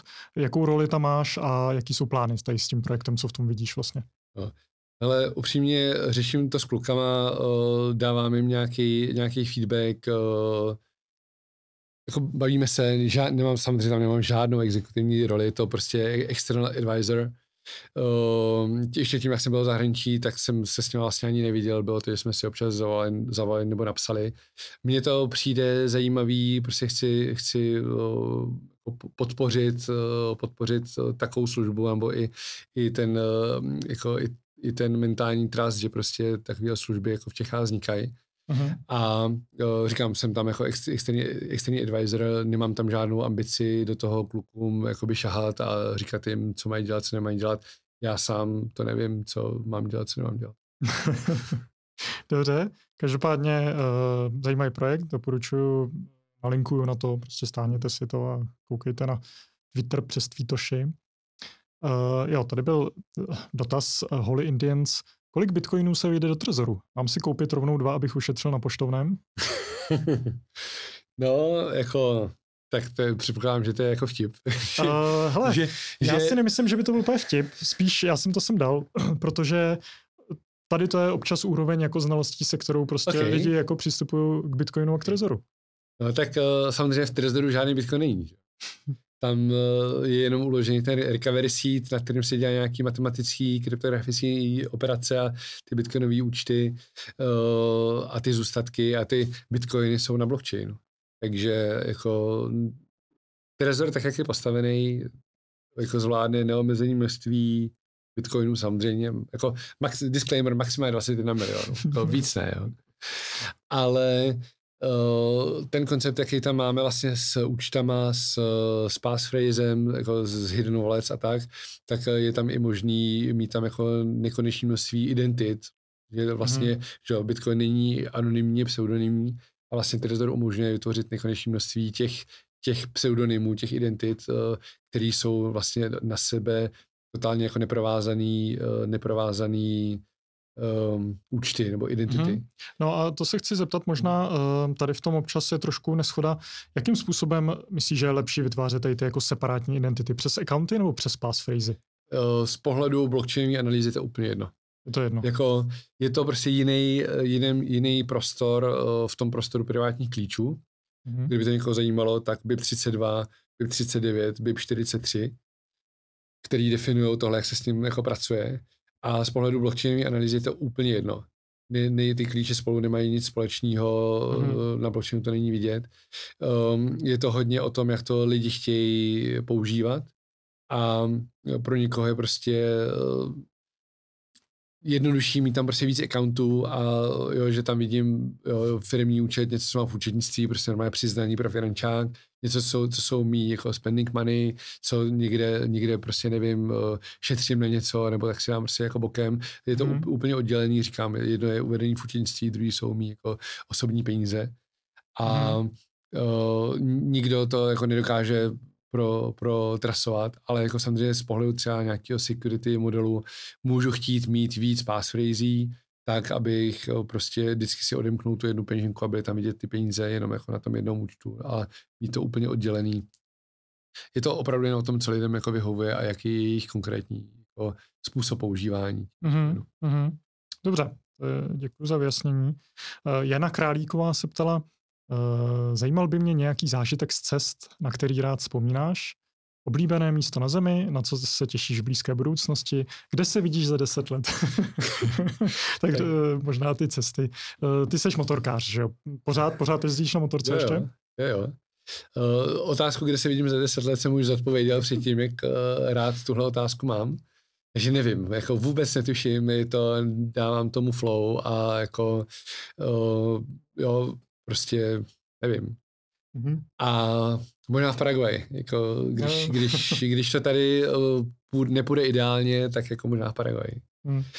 Jinak uh, rád cestuju, rád jezdím na motorce, uh, už jsem jako vylítaný, že už, už to není, že bych musel jezdit jako 300 na koleno, ale už je to spíš tak, že to je pro mě jako cestování.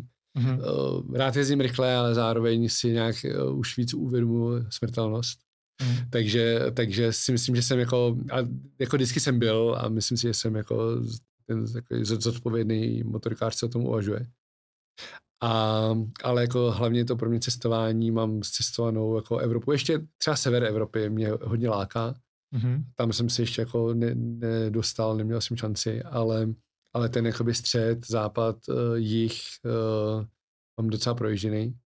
Možná pro lidi, kteří rozumí motorkám, uh, co máš za motorku? Uh, mám, uh, mám dva bavoráky, jedno je K12S, to je z doby, kdy jsem uh, ještě rád jezdil rychle, mm. a teďka mám uh, R, R1200 uh, GS, což je takový jako cestovní enduro, taková ta velká kráva, co se vůbec nehodí do terénu, a mě baví s tím jezdit v terénu.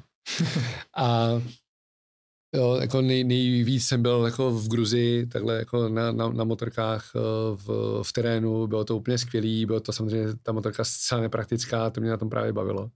Jo, že jako bych si mohl vzít nějaký lehčí enduro a asi bych se mý, mý netrápil, ale to, jak jsem se tam za ten týden nebo deset dní prostě naučil s tou motorkou, to bylo neuvěřitelné.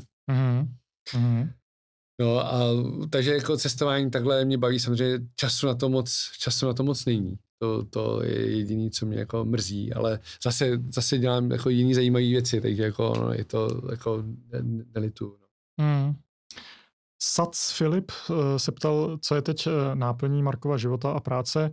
Ví to, že směřování sil rodina nebo něco dalšího?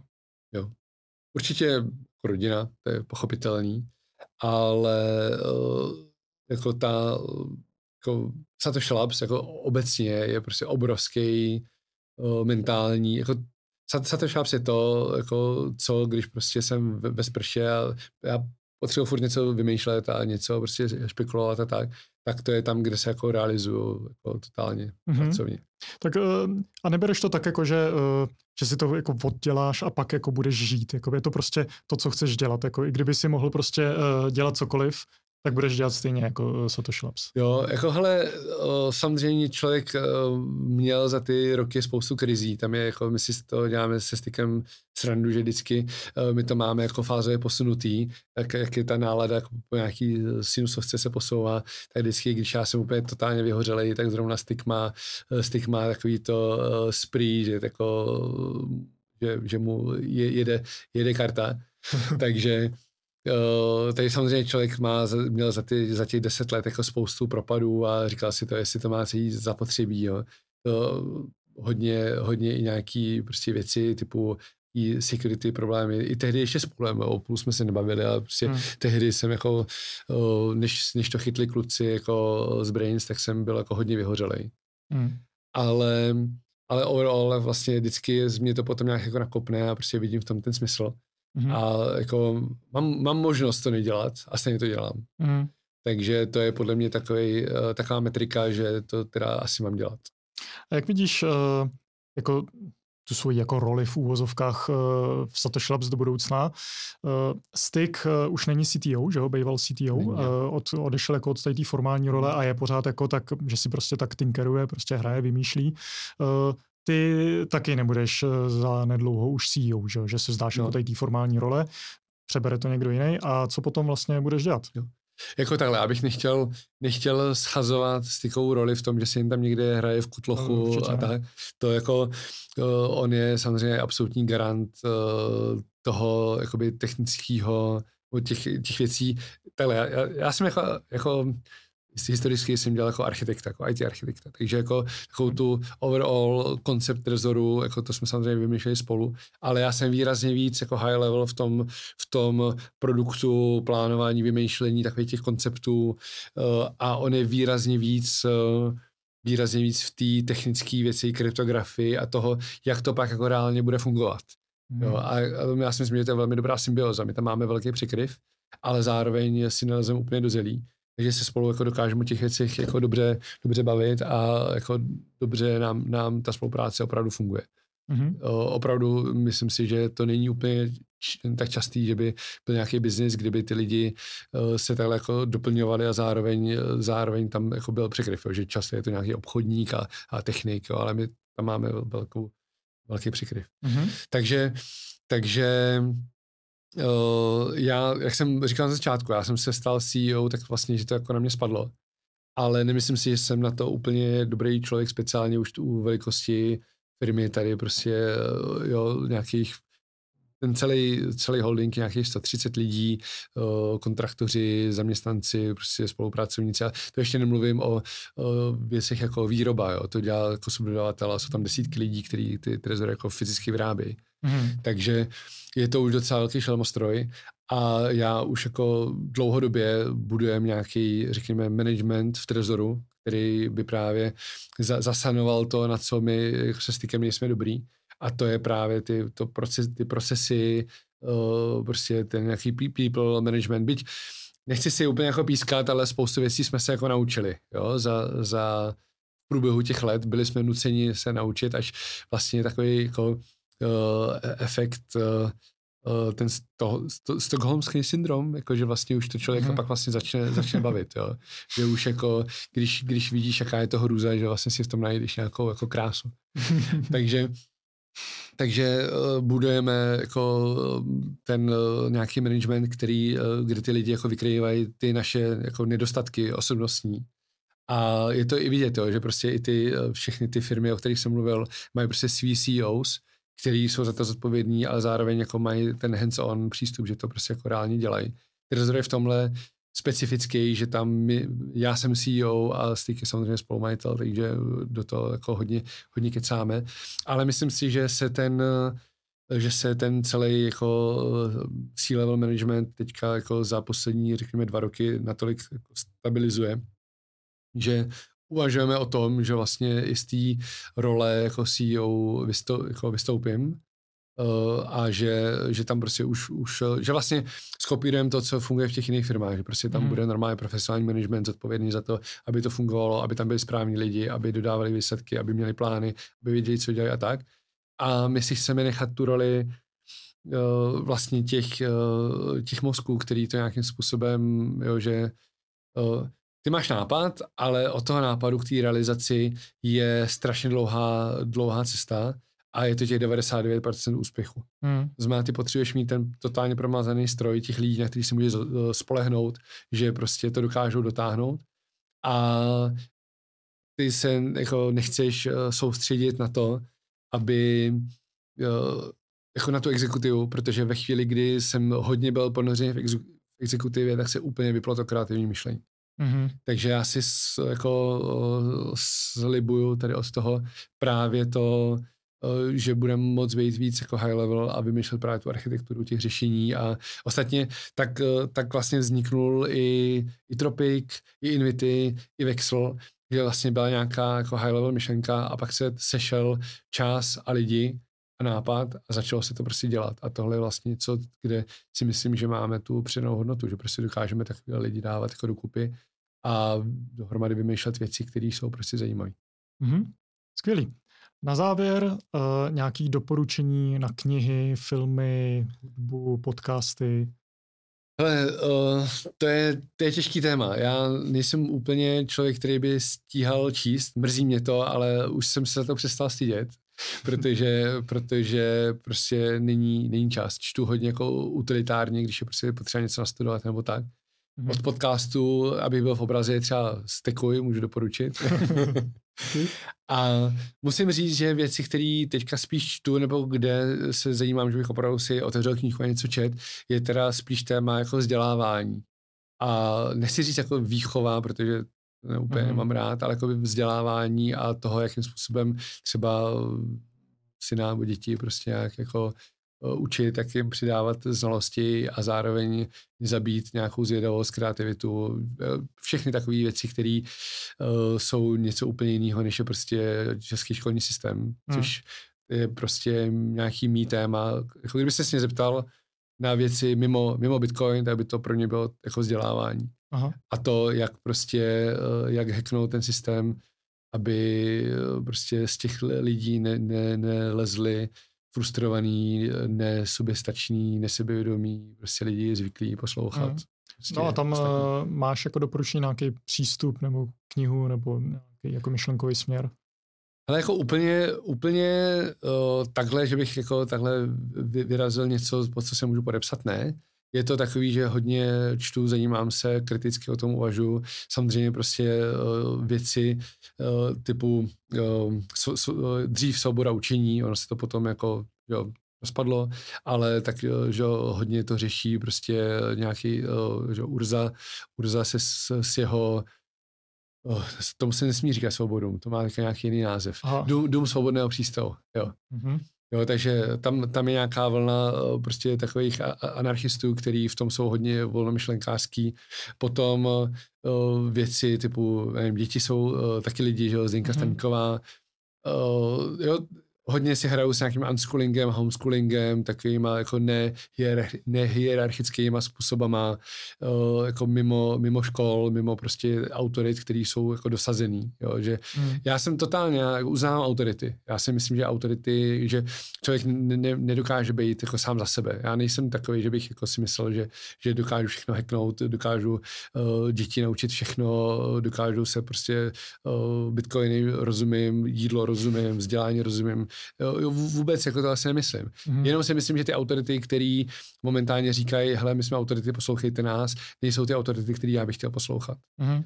A takže eh, jako tyhle, tyhle směry, eh, nevím, Zdeňka mě jako docela v tomhle před lety ovlivnil, eh, jako hodně ovlivnila, byť um, už jsem k tomu dneska taky jako výrazně víc skeptický, jo, že mm. prostě žádný extrém není dobrý a beru si z toho, hodně mě to ovlivnilo, ale hledám si v tom nějakou svoji, svoji cestu. Jo, skvělý. Nalinkuju všechno, co jsi zmínil. Eh, na Twitteru seš, eh, tam máš dva účty, že jo? Mám. Slash a slash CZ. Přesně tak. Přesně tak. A proč, proč, proč to vlastně odlišil teda?